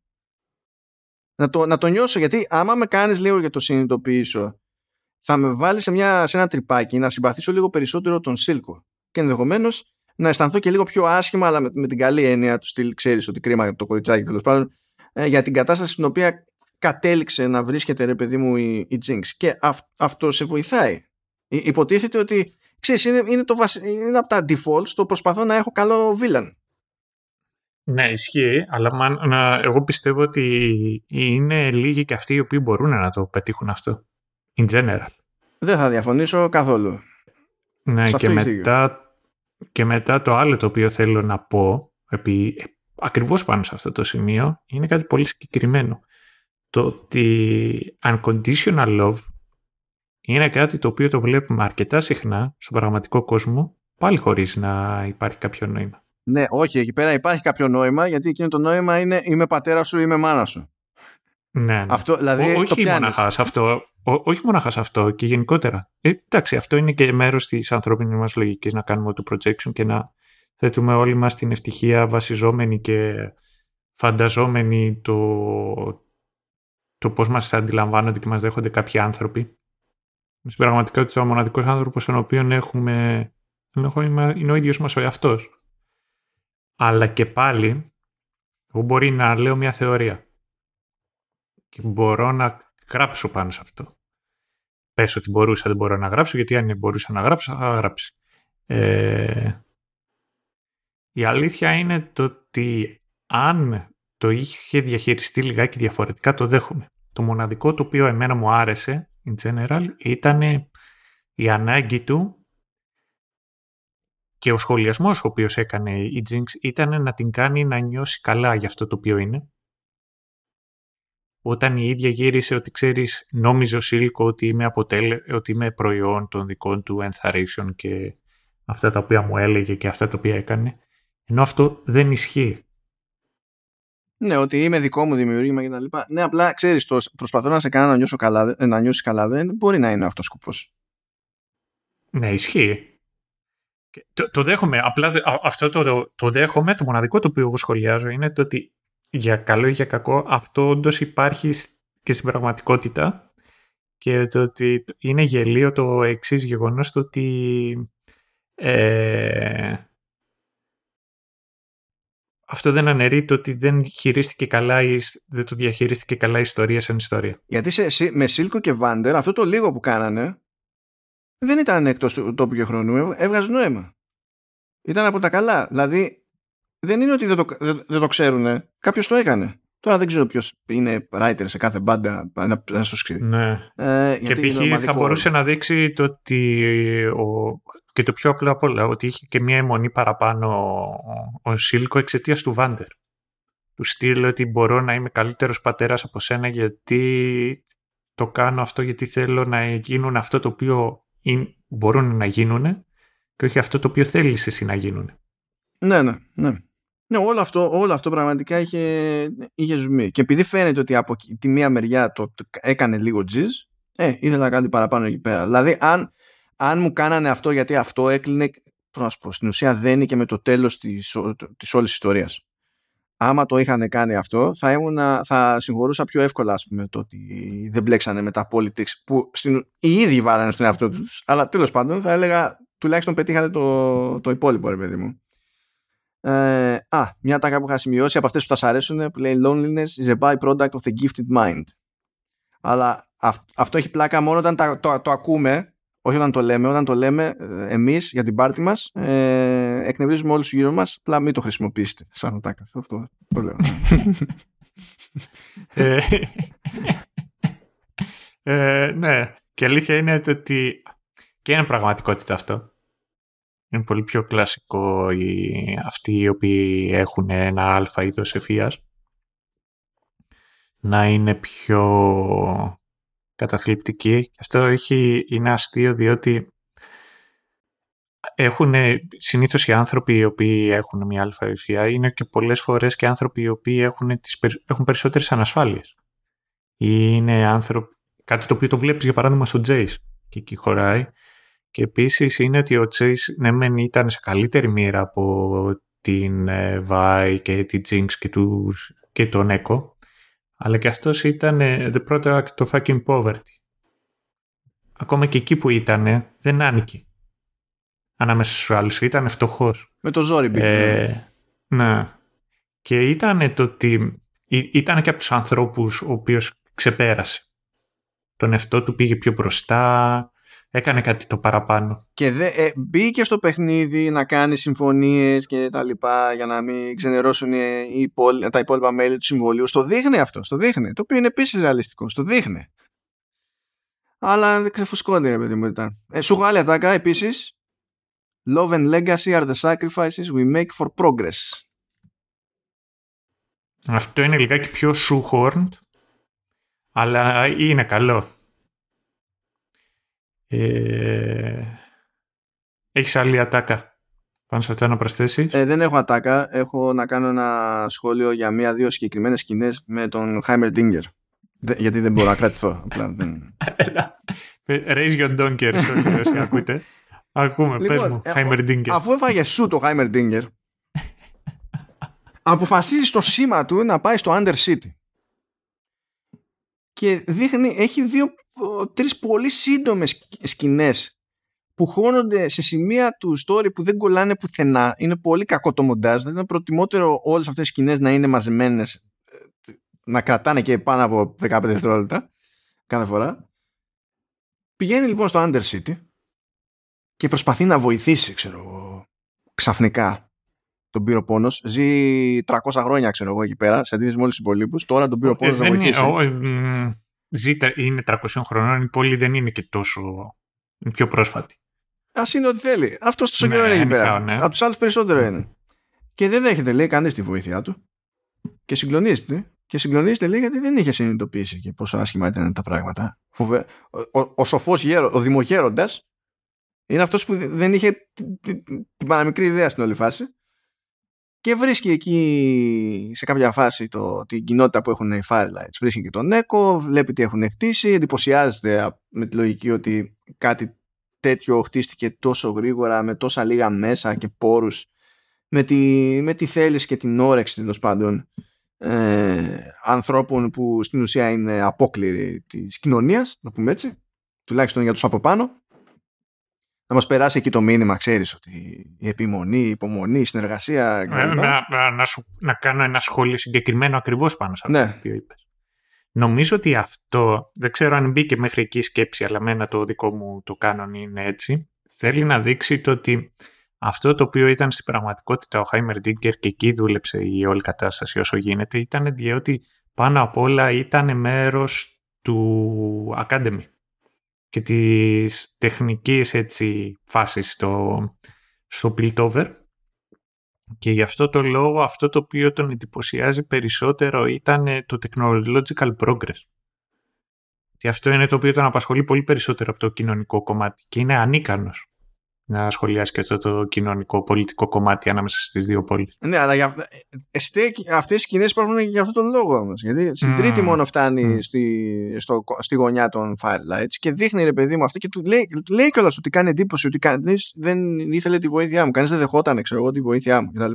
Δεν το συζητάω να κυκλοφορεί αυτό το πράγμα με cloak, με στη νύχτα, σε ύποπτα δρομάκια κτλ. Δηλαδή δεν ξέρω καν πώς δεν το πάτησε κάποιος κατά λάθος. Εντάξει, είχε και άλλα έτσι. Αυτά, αυτή η, η ράτσα λέγεται Γιόρντλς. Είχε και άλλα Γιόρντλς. Ήταν εκεί η Τσατσα Γιόρντλ. Ήταν, ναι, ναι. Θέλω να πω ότι το όνομα αυτό ταιριάζει στο, στο, στο σουλούπι. Ε, και νομίζω ότι ειδικά στην περίπτωση του Χάιμερ Ντίνγκερ, από την άποψη ότι ασχέτως του παρουσιαστικού τώρα, έτσι, στην περίπτωση ειδικά του Χάιμερ Ντίνγκερ που από την αρχή παρουσιάζεται ως ένας χαρακτήρας με ειδική βαρύτητα που είναι ο πιο έμπειρος. Ε, ο, εκείνος που βλέπει τη μεγάλη εικόνα. Ε, εκείνος που δεν βιάζεται γιατί θέλει να γίνουν πράγματα και να γίνουν όσο πιο σωστά γίνεται για να ωφεληθούν όλοι και να μην βλαφεί κανένας κτλ. Αυτός που έχει μια σοφία ξέρω εγώ συγκεντρωμένη από όλα τα χρόνια κτλ είναι εξωπραγματικά μπαλο χαρακτήρας. Ναι. Δεν ξέρω γιατί το κάνω αυτό. Δηλαδή, νομίζω ότι όλο μου το σχόλιο ταιριάζει. Αυτό με το γαβ γαβ που κάνει το σκυλάκι του. Αυτό δεν έχει. Είναι. δεν μπορώ, δεν μπορώ τώρα. Τρελνόμουν. Ε. Τρελνόμουν. Δεν τι κάνει αυτό εδώ. Το πόρο, πόρο. Μάθε να το λένε. Μπορεί αύριο μεθαύριο να κλείσουμε ε, κόνε με τη Riot και τα McDonald's. Α, πρέπει να το λοιπόν. χοντρίνεις οπωσδήποτε. δεν πρέπει να βάλεις το ένα πάνω στο άλλο. Δεν μπορείς ένα τη φορά. Η Riot είναι φίλη μας. Αυτό. Ε, οπότε, άμα δεν θέλετε το manager, κάνε, κάντε κονέ με μένα. Ψέματα.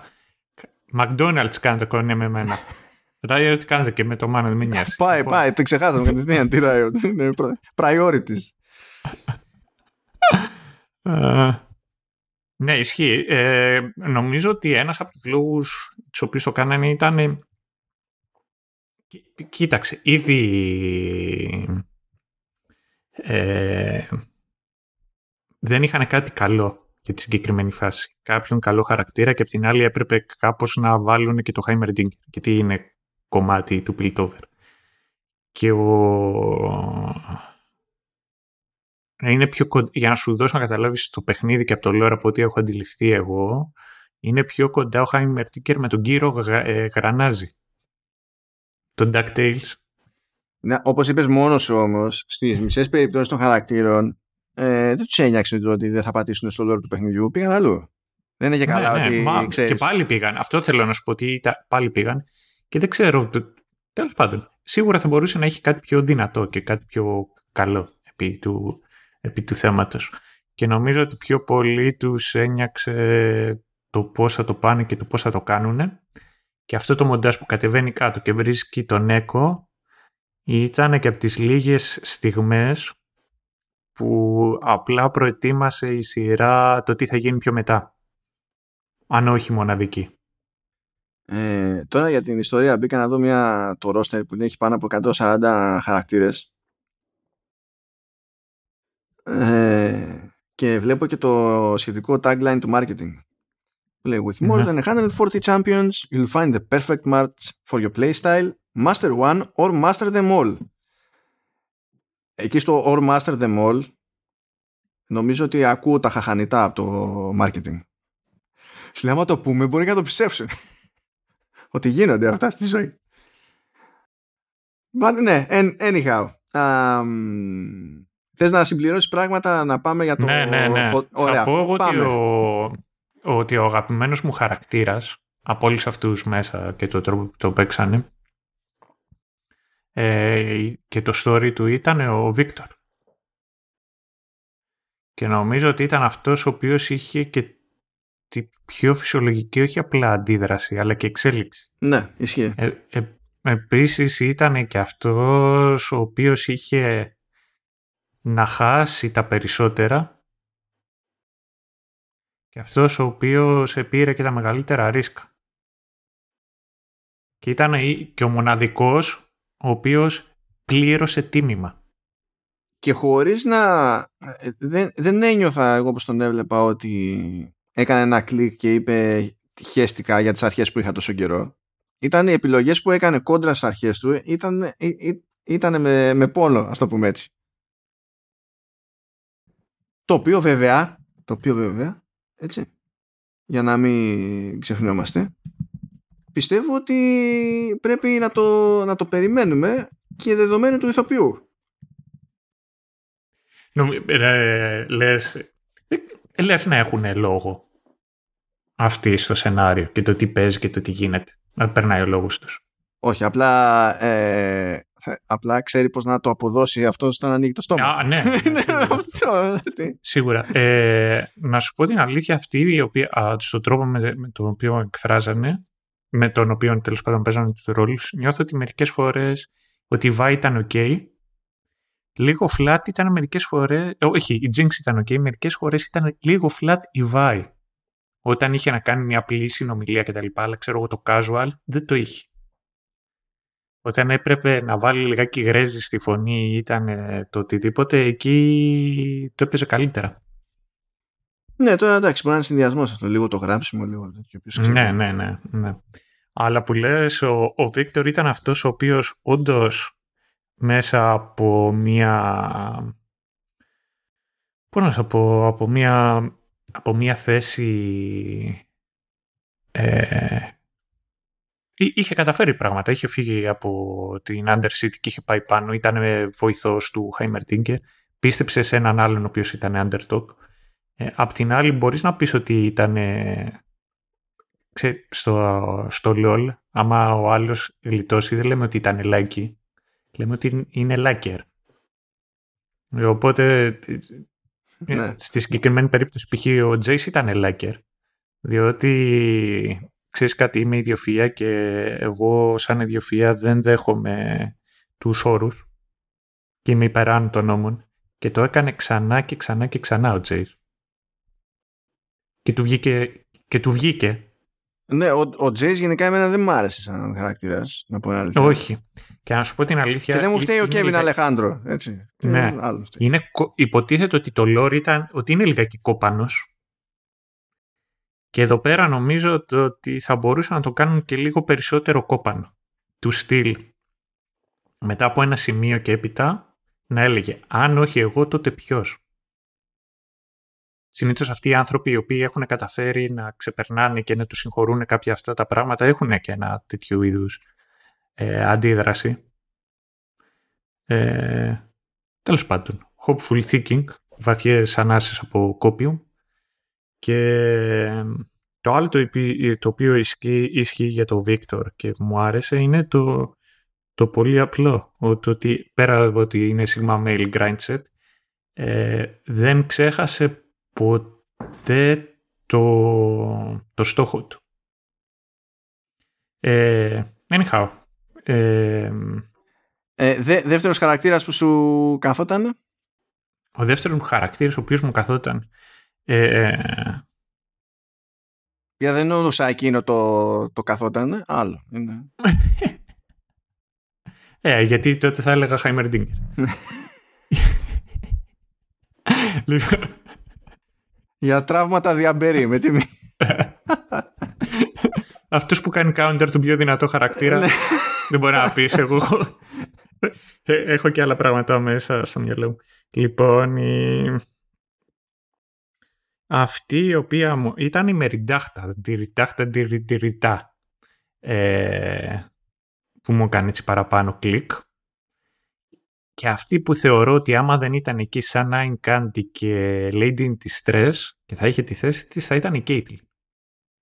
Ναι, η Caitlyn ήταν τελείως trope σαν, σαν φάση. Η Caitlyn δηλαδή ευτυχώς δεν είχε απέναντι πρίκυπα. Ναι. White armor. Ναι. Ήταν ε, εγώ που είμαι από high society, αλλά θέλω να κάνω κάτι άλλο και δεν με αφήνει κανένας και με έχετε εδώ. Είμαι σίγουρη ότι ξέρω πώς λειτουργεί ο κόσμος, αλλά στην πραγματικότητα δεν ξέρω πώς λειτουργεί ο κόσμος. Βέβαια θα πεις αν δεν το κάνεις έτσι πώς θα γίνει ξέρεις, αυτή η κοντρίτσα και η διαδρομή που έγινε με τη Βάη. Το καταλαβαίνω. Απλά παρά ήταν τρόπι ας το πούμε έτσι. Α, να κάνω μια... Είναι από εκτροχιασμός θα είναι αυτός τώρα. Αν θυμάσαι που έλεγες μπλα μπλα Nathan Fillion.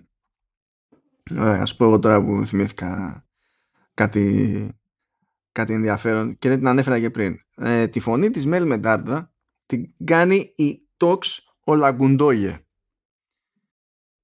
Περίμενε. Αυτό τώρα δεν σε σοκάρει σε πρώτη φάση. Θέλω να σου πω το, να κάνω ένα βήμα πριν να έρθει το πρώτο σοκ. Γιατί το full name, γιατί το talk στην ουσία είναι υποκοριστικό.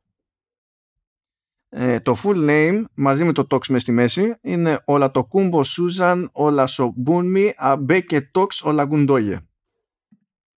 Και είσαι σίγουρος ότι το πες σωστά; Είμαι σίγουρος ότι δεν το διέλυσα πέρα για πέρα. Αλλά το, ε, το, αυτό έχει απόσταση από το. το είπα σωστά. λοιπόν, είναι, είναι Νιγηριανή με βρετανική προφορά. Legit βρετανική προφορά. Έτσι κι αλλιώς άκουγες κιόλας. Mm-hmm. Ως μέλ που έχει καταφέρει νομίζω να έχει ε, δηλαδή ο πατέρας είναι Νιγηριανός και εκείνη γεννημένη στην Ιγυρία, αλλά η μητέρα της είναι Νορβηγίδα. Και wait for it, ε, έχει παίξει στο Castle και έχει παίξει και στο... Ελά, σκάλωσα πώς λέγεται το ρημάδι, το έχω, το έχω, το δερούκι και στις δύο σειρές που πρωταγωνιστούσε ο Nathan Fillion. Ε, εγώ θα σου πω το εξής. έπρεπε να γίνει αυτή η διαδρομή. Έπρεπε να πάρει το χρόνο του το, το πράγμα. ναι, ναι. Ισχύει. Λοιπόν. εγώ, εγώ θα σου πω για τη συγκεκριμένη. Απλά δεν μπαίνω ποτέ σε αυτή τη διαδικασία γιατί έχει την αγαπημένη μου φωνή στα περισσότερα από... Είναι, ξέρω εγώ, μέσα στα top 5 να μην πω ότι αγαπημένη μου ever. Παρότι αναδιαστήματα παίζει να είναι η αγαπημένη μου ever φωνή σε video game που έχω πετύχει διότι έπαιζε στο, στο Game of Thrones στη Telltale και έκανε την, ε, τη φίλη του Άσερ Φόρεστερ. Μπέσκα, μιας και το έχω μπροστά μου στη λίστα. Την Μπέσκα. Ναι, αυτό. Και ήταν πολύ, και ο ρόλος ήταν πολύ ωραίος και ο τρόπος με τον οποίο τον έπαιζε και εκείνη ήταν πολύ ωραία. Δηλαδή τη φωνή τη, τη θυμάμαι και μου κάνει εντύπωση που δεν την είχα πετύχει και πιο συχνά. Έχει κάνει πολύ voice over. Να μην σου πω κάνει πιο συχνά voice over, ας πούμε, voice acting σε σχέση με, κανονικές εμφανίσεις, παιδί μου. Έχει, έχει ζουμί. Τώρα να, να κάνω εγώ μια κουβέντα πάνω σε αυτό και μια συζήτηση. Ε, πώς το βλέπεις να στέκεται το Arcane σαν, ας το δούμε ε, σαν ε, μια σειρά η οποία είναι πνευσμένη από video game έχουμε δει ταινίες, σειρές και τα λοιπά και ξέρουμε συνήθως ποια είναι η κατάσταση. Ναι, Οπότε... κοίτα, overall ε, είναι πιο παρά τέλος πάντων τα παράπονα που έχω, είναι πιο τολμηρό και από όσο περίμενα, ακριβώς με βάση τα όσα μου επιτρέπει η ζωή και η εμπειρία να ελπίζω ναι, όταν κάποιος πάει να μεταφέρει κάτι από video game κάπου. Αλλά δηλαδή ενώ μπορώ να πω ότι αυτό στέκει ας πούμε για αρχή ε, πρέπει να κάνουν πιο σίγουρα βήματα για μετά. Ε, έχω την υποψία ότι ε, η πηγή των προβληματισμών που έχω για αυτή την πρώτη σεζόν τέλος πάντων ε, είναι η ίδια η Riot και ότι θα ήθελα να δω τη Riot να εμπιστεύεται περισσότερο κάποιον άλλον που να νιώθει από τέτοια πράγματα και να ξεφύγουμε λίγο από το κάνουμε πέντε πράγματα έξτρα απλά επειδή είναι cool και χωρίς να έχουμε βρει τρόπο να, τα να εντάξουμε αυτό το coolness πιο οργανικά στο, στο σύνολο αλλά δεν δηλώνω απογοητευμένος. Δηλώνω ασυγκίνητος από το σχετικό hype δηλώνω ασυγκίνητος από τις εκρήξεις και, ε, και οργής και αγάπης ταυτόχρονα τώρα να θυμηθώ να ε, αναφέρω εκείνο το tweet που έλεγα λέει ότι ε, παιδιά να ξέρετε μην, ε, μην χαίρεστε τόσο πολύ μην είστε τόσο ενθουσιασμένοι με το Arcane γιατί στην τελική έχουμε να κάνουμε με τη Riot που έχει κατηγορηθεί τόσες φορές ας πούμε για, για φιλετικές διακρίσεις και σεξουαλική παρενόχληση κτλ. Αλλά τώρα που το είπα αυτό I'm going to be very gay about Caitlyn and Vi. Λες μπράβο, είσαι ο επαναστάτης ή επαναστάτρια δεν ξέρω της καρδιάς μας κατάφερες και έκανες μια τρύπα στο νερό σήκωγε βία από εδώ πέρα μη σε βλέπω, μη σε ακούω. Σβήσε και το account. ε, γιατί έτσι δεν είναι. Αλλά θέλω να πω. Θέλω να πω. νομίζω ότι πρέπει να μπορεί να φαντάζεται εντάξει το καταλαβαίνω ενδεχομένως αν πέφτω μέσα έτσι, στο πόσο χέρι βάζει η Riot δεν θα τις ρίξω κι άδικο από την άποψη ότι όσες φορές ε, χώρε, ε, χώρες, ναι, εταιρείες του χώρου ε, έχουν αφήσει και καλά έμπειρους παραγωγούς και τα λοιπά να κάνουν τα κουμάντα χωρίς να έχουν ιδιαίτερη επιρροή στην πορεία των πραγμάτων ο κινηματογράφος και η τηλεόραση τα έχουν κάνει μαντάρα συνήθως επειδή οι ίδιοι δεν παίρνουν στα σοβαρά το source material ε, που θα μου πεις τώρα τι source material έχει το League of Legends για να το πάρεις σοβαρά. Ακριβώς επειδή στην ουσία δεν έχει τίποτα το οποίο είναι ριζωμένο βαθιά, μπορείς να κάνεις ό,τι θέλεις. Δηλαδή δεν μπορείς να πεις καν ότι έχεις το lore του παιχνιδιού ως βαρύδι. Σου δίνει μεγαλύτερη ελευθερία κατ' εμέ. Ε, οπότε καταλαβαίνω το να ζορίζονται ενδεχομένως. Πάλι αν πέφτω μέσα και ισχύει, μπορεί να ισχύει κάτι άλλο. Ε, θα ήθελα λοιπόν να δεχθούν ότι και η τηλεοπτική παραγωγή και η επιχειρηματογραφική παραγωγή στη σχέση τους με τα gaming IPs δεν είναι πλέον εκεί που ήταν παλιότερα και ότι έχει νόημα να τους εμπιστευτούν λίγο παραπάνω. Γιατί κάτι ιδέες βλέπεις στο Arcane, παιδί μου, που έχουν πόδια, αλλά πηγαίνουν πακέτο με μια κάποια φοβία, ένα κάποιο άγχος για το ότι πρέπει να κάνουμε οπωσδήποτε κάποια πράγματα, διότι σε αυτά έχουμε συνηθίσει το κοινό μας και άμα δεν είναι έτσι, πώς το κάνουμε. Δεν, δεν, είναι, δεν είναι λογική αυτή. Αυτό είναι, είναι, είναι τροχοπέδι, είναι βαρύδι. Δηλαδή, στη θέση τους όχι θα, αυτό δεν θα αλλάζει κάτι στην ιστορία και στο ευρύτερο αποτέλεσμα. Στη θέση τους, ε, η πρώτη σκέψη που θα έκανα ξεκινώντας είναι δεν θα έχουμε κομμάτι από Imagine Dragons. Γιατί το έχουμε κάνει τόσες φορές. Δεν έχει σημασία αν θα γράψει το καλύτερο κομμάτι των εποχών. Το έχουμε κάνει τόσες φορές που πλέον δεν έχει χάσει κάθε ίχνος novelty.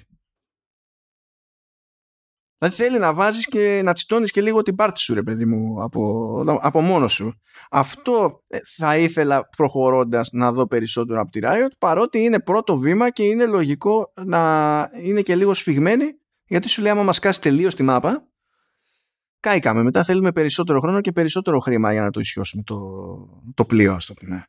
Ναι.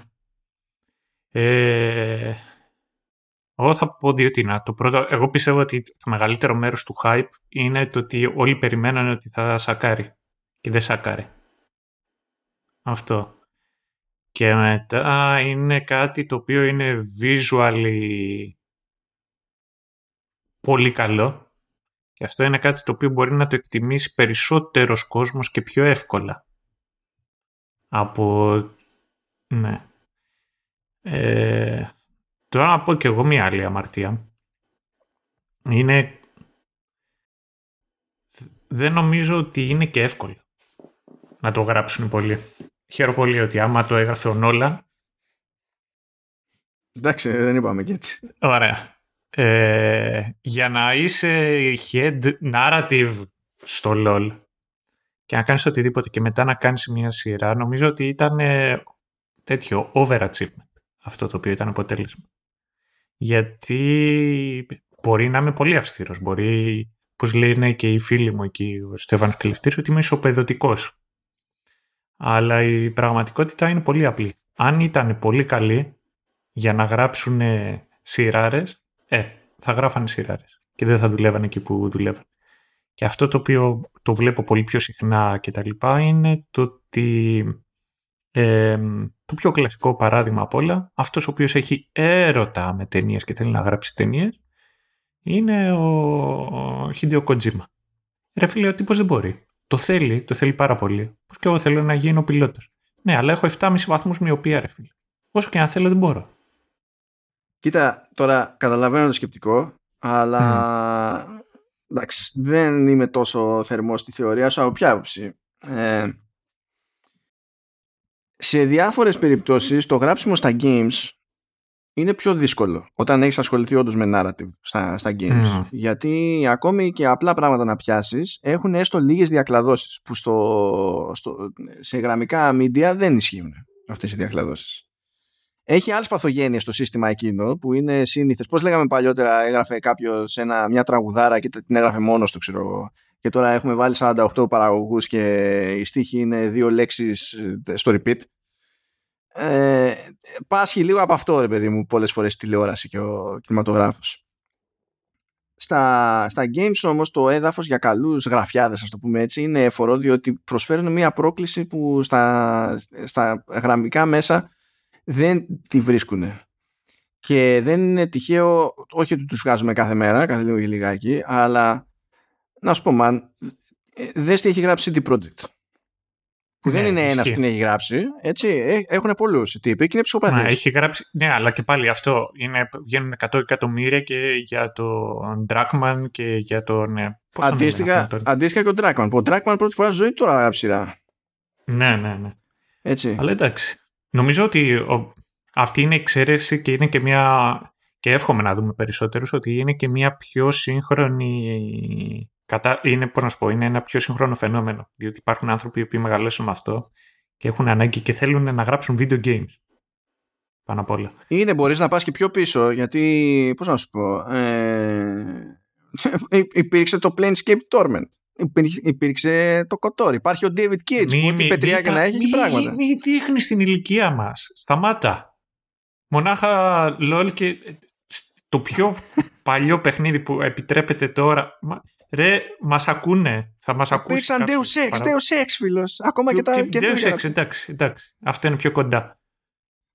Bioshock. δηλαδή έχουμε, έχουμε, Όχι, και αυτό παλιό. Πα πίσω. Ε, έχουμε, έχουμε πράγματα, έχουμε, έχουμε γραφιάδες. Το, το περίεργο με το κομμάτι του gaming είναι ότι οι γραφιάδες σπανίως γίνονται για καλά star. Να το πούμε έτσι περίεργα. Ειδικά στις δυτικές ομάδες ε, δεν προσπαθεί να δεν, δεν επιτρέπεται όπως γίνεται στις, στις ασιατικές να ξεχωρίζει ξέρεις μια περσόνα ξέρω τι είναι αυτός που σέρνει το καράβι είτε το κάνει είτε δεν το κάνει για τον οποιοδήποτε λόγο ε, τα λέω τώρα όλα αυτά επειδή νομίζω ότι βγάζει νόημα αυτό που λες, ότι άμα κάποιοι ήταν άξιοι να γράψουν σε τέτοιο επίπεδο, θα γράφανε σε τέτοιο επίπεδο. Βγάζει νόημα. Ναι, ναι και, και sorry, παρένθεση, και το εννοώ γιατί γράφουν για το League of Legends, που δεν είναι παιχνίδι με narrative. Ναι, ναι, ναι. ναι. Ε, γι' αυτό λοιπόν όντως συμφωνώ. Απλά δεν θα το βάλω, ξέρεις, τόσο πέρα για πέρα, ρε παιδί μου, ότι ισχύει, τουλάχιστον όπως ίσχυε ενδεχομένως ε, παλαιότερα. Γιατί έχουμε δει ωραία πράγματα. Εντάξει, έχουμε, δεν πιάσω τώρα τον Γιώκο Τάρο, ο οποίος είναι. Ναι, άστο. Ναι, έχουμε, έχουμε, έχουμε mm. υλικό, ρε παιδί μου. Έχουμε υλικό.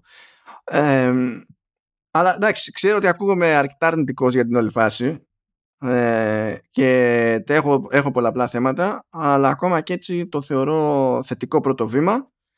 Θεωρώ κακό όμως το ότι βλέπω τον ενθουσιασμό που βλέπω ε, θα έπρεπε να ζητάμε περισσότερα τώρα, τώρα που δεν ήταν στραβοπάτημα το πρώτο, τώρα να πάρουν απόφαση ότι δεν πρέπει να μείνουν στα ίδια. Ναι. Το γιατί έκανα μια συζήτηση, ξέρω εγώ, και μιλούσα για το, έλεγα για το character development σε ένα φίλο και μου λέει, Μα γιατί, Να λέει, μάθαμε γιατί η Jinx είναι ψυχοπαθής. Αυτό δεν είναι character development. Αυτό είναι πήγα σε ένα λήμμα σε μια εγκυκλοπαίδεια και λέει αυτό είναι έτσι γιατί έτσι. Ναι, δεν είδαμε διαδρομή. Αλλά εντάξει, άλλο debate αυτό. Ναι, αυτό είναι άλλο debate. Το... Οκ, okay. καταλαβαίνω. Πάντως, θέλω να σου πω ότι τι άλλα σκηνικά μπορούν να παιχτούν σαν story. Για, για πες. Να μου πεις εκεί τι γίνεται. Λοιπόν, μια άλλη φάση η οποία μπορεί να παιχτεί έχει να κάνει με... Τη... Είναι, πώς, να σου πω, πώς είναι το δίπολο εκεί, Piltover Zone. Έτσι είναι το, το δίπολο Noxus και Demacia. Okay. Και να στο δώσω να καταλάβεις, το, το archetype αυτό έχει να κάνει με Σπάρτη που είναι το Noxus και Αθήνα που είναι η Ντεμάσια. Και έχει να κάνει μέσα και η Ντεμάσια που κυνηγάνε τους βασιλείς, κυνηγάνε τους μάγους βασικά, και είναι βασίλειο και τα λοιπά, κυνηγάνε τους μάγους και έχει να κάνει με έναν ο οποίος ε, τους κυνηγάνε γιατί τους κυνηγάνε. Δηλαδή γεννήθηκες και μπορείς να κάνεις μαγεία, τέτοιο, έρχομαστε και σας πιάνουμε. Οπότε είναι απολυταρχική ενώ είναι δημοκρατική, είναι πολύ αυστηρή με τους νόμους. Την άλλη, το Νόξου και ένα πιθανό story μπορεί να είναι αυτό. Δηλαδή το κυνήγι των μάγων και πώς μια, ένα κράτος το οποίο είναι βασισμένο στη δημοκρατία η υπορβολική τήρηση των, των νόμων δημιουργεί ένα φασιστικό ε, επίπεδο. Το άλλο το Νόξους έχει να κάνει το ότι ενώ υπάρχει, είναι η δύναμη και όποιος είναι πιο δυνατός θα κυβερνήσει, υπάρχει εκεί ένα συμβούλιο, αλλά από πίσω κρύβεται ένα κρυφό συμβούλιο το οποίο τραβάει τα νήματα. Και είναι ένα ωραίο storyline που είναι το Noxus το οποίο επιτίθεται στην, στην Αϊόνια που είναι ουσιαστικά εκεί ένα φάνταση της Ιαπωνίας και πώς προσπαθούν να το κατακτήσουν και όπως καταλαβαίνεις να είναι Fox εκεί η Άρη αυτή προσπαθεί να το σώσει, ο άλλος ο Edgeman Garbage, ο Γιασούο και όλοι αυτοί οι χαρακτήρες. Οπότε είναι ξέρω εγώ ένα, στρα... ένα Spartans on steroid invade ε, ε, τέτοιο Hentai. Αυτό είναι το δεύτερο. Αυτό είναι το δεύτερο. Και εγώ που θέλω να ρωτήσω, αφού ο Νόξους είναι από Σπάρτη, μήπως το Νόξους βγαίνει από το Μπνόξους, αλλά νομίζω ότι το τερμάτισες όλο, δεν χρειάζεται να κάνω κάτι. Είναι το δεύτερο storyline. Το τρίτο έχει να κάνει, έχουν βάλει μέσα στη διαδικασία Void και Cosmic Horror και το πώς από πίσω παίζει, ξέρω εγώ, ε, Lovecraftian ε, story και πώς οι άνθρωποι προσπαθούν από πίσω να το σώσουν κτλ. Και, και το τρίτο έχει να κάνει με Freljord, το οποίο είναι τελείως φάση Viking και πώς είναι τρεις διαφορετικές φυλές οι οποίες, ε, τις οποίες τις ε, ηγούνται τρεις γυναίκες και αυτές είναι reincarnate μια, κάποιων τριών αδερφών από την αρχαιότητα και ενώ τώρα βρίσκονται σε πόλεμο προσπαθούν να έρθουν κοντά. Ε, Σταύρο, για, ε, τι, ε, τι συνέβη, η εισβολή από Wheel of Time γίνεται εδώ πέρα, τι, τι είναι αυτά τα πράγματα. και μετά, και, και, και μετά δεν στο θέτω καν σαν ε, ερώτημα, διότι αυτό είναι σίγουρο. Θα έχει περισσότερους από τον Bundle City, που είναι αυτά τα Yordles, όπως είναι ο Heimerdinger. Oh. Γιατί δεν γίνεται να μην υπάρχει σειρά και να μην έχει πρωταγωνιστεί το τίμο. Α, και άλλα δύο storyline. Το άλλο είναι με τα Shadow Islands και το πώς ο Ruin King αυτός για να σώσει τη γυναίκα του κατέστρεψε τον κόσμο και τώρα υπάρχουν φαντάσματα τα οποία θέλουν να φάνουν όλο τον κόσμο. Κατά δεδομένου ότι έσκασε παιχνίδι Ruin King, νομίζω ότι. Ε, ναι, οκ. Okay. Ναι, και το άλλο πειρατές. Εντάξει, ξέρεις τι θα γίνει. Θα γίνει τηλεοπτική μεταφορά του, του fighting. Χωρίς λόγο, απλά για το σπάσιμο. Τέλος πάντων, αυτές είναι οι επιλογές. Δεν ξέρω άμα σου έκανε κάτι κλικ παραπάνω. Βρε, όλα αυτά υπάρχει τρόπος να κάνεις να είναι καλά. Δεν είναι το θέμα με αυτό. Είναι ότι το ζήτημα είναι ποιος δίνει κατεύθυνση και τι σου κατεύθυνση είναι αυτή. Αλλιώς εγώ, οκ, okay, δεν, ε, δεν με ενδιαφέρει, δεν έχω πρόβλημα να, το, να τα δω αυτά τα πράγματα παρότι δεν παίζω ρε παιδί μου League of Legends. Για μένα είναι irrelevant αυτό. Άμα η δουλειά είναι σόι, η δουλειά είναι σόι. Κάτι, κάτι υπάρχει στο Arcane, ε, αλλά δεν είναι το σταθερότερο πρώτο βήμα και είμαι περίεργος να δω ξέρεις, το αμέσως επόμενο σε αυτή τη, τη φάση. Και να σου πω αλήθεια, είμαι περισσότερο περίεργος στο μεσοδιάστημα να δω και κανένα από τα παιχνίδια που υποτίθεται ότι και αυτά είναι πιο narrative based σε σχέση με το League of Legends, το, δηλαδή το βασικό το παιχνίδι, για να δω και εκεί τι ισοκινητικότητα υπάρχει στο, στο θέμα.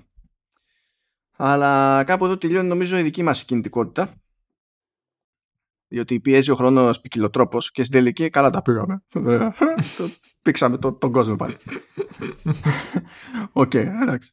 Ε, οπότε θα σας αφήσουμε μέχρι το επόμενο επεισόδιο που θα έρθει 15 μέρες αργότερα. Αυτή τη στιγμή το κεφάλι μου είναι τόσο πηγμένο και τα αυτιά μου τόσο καυτά που δεν θυμάμαι καν ποια σειρά έχουμε βάλει στο πρόγραμμα για το επόμενο, αλλά δεν πειράζει, έτσι κι αλλιώς δεν τις προανακοινώνουμε τις σειρές. Ε, οπότε ναι, θα δούμε.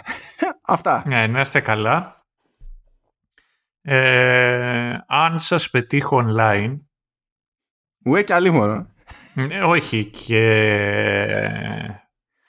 Και παίζουμε μαζί και τα πάω καλά, να ξέρετε ότι μετά από πολύ καιρό ε, είναι καλύτερα η καρπή μου, οπότε μπορώ να παίξω. Αλλά αν παίξουμε πάλι και φιντάρω, να ξέρετε ότι δεν είναι καλά η καρπή μου και δεν μπορώ να παίξω όπως έπαιζα παλιά. Αυτό. Αυτά αγαπητοί, τα ξαναλέμε όσο νουπο. Τσάου σας. Bye bye.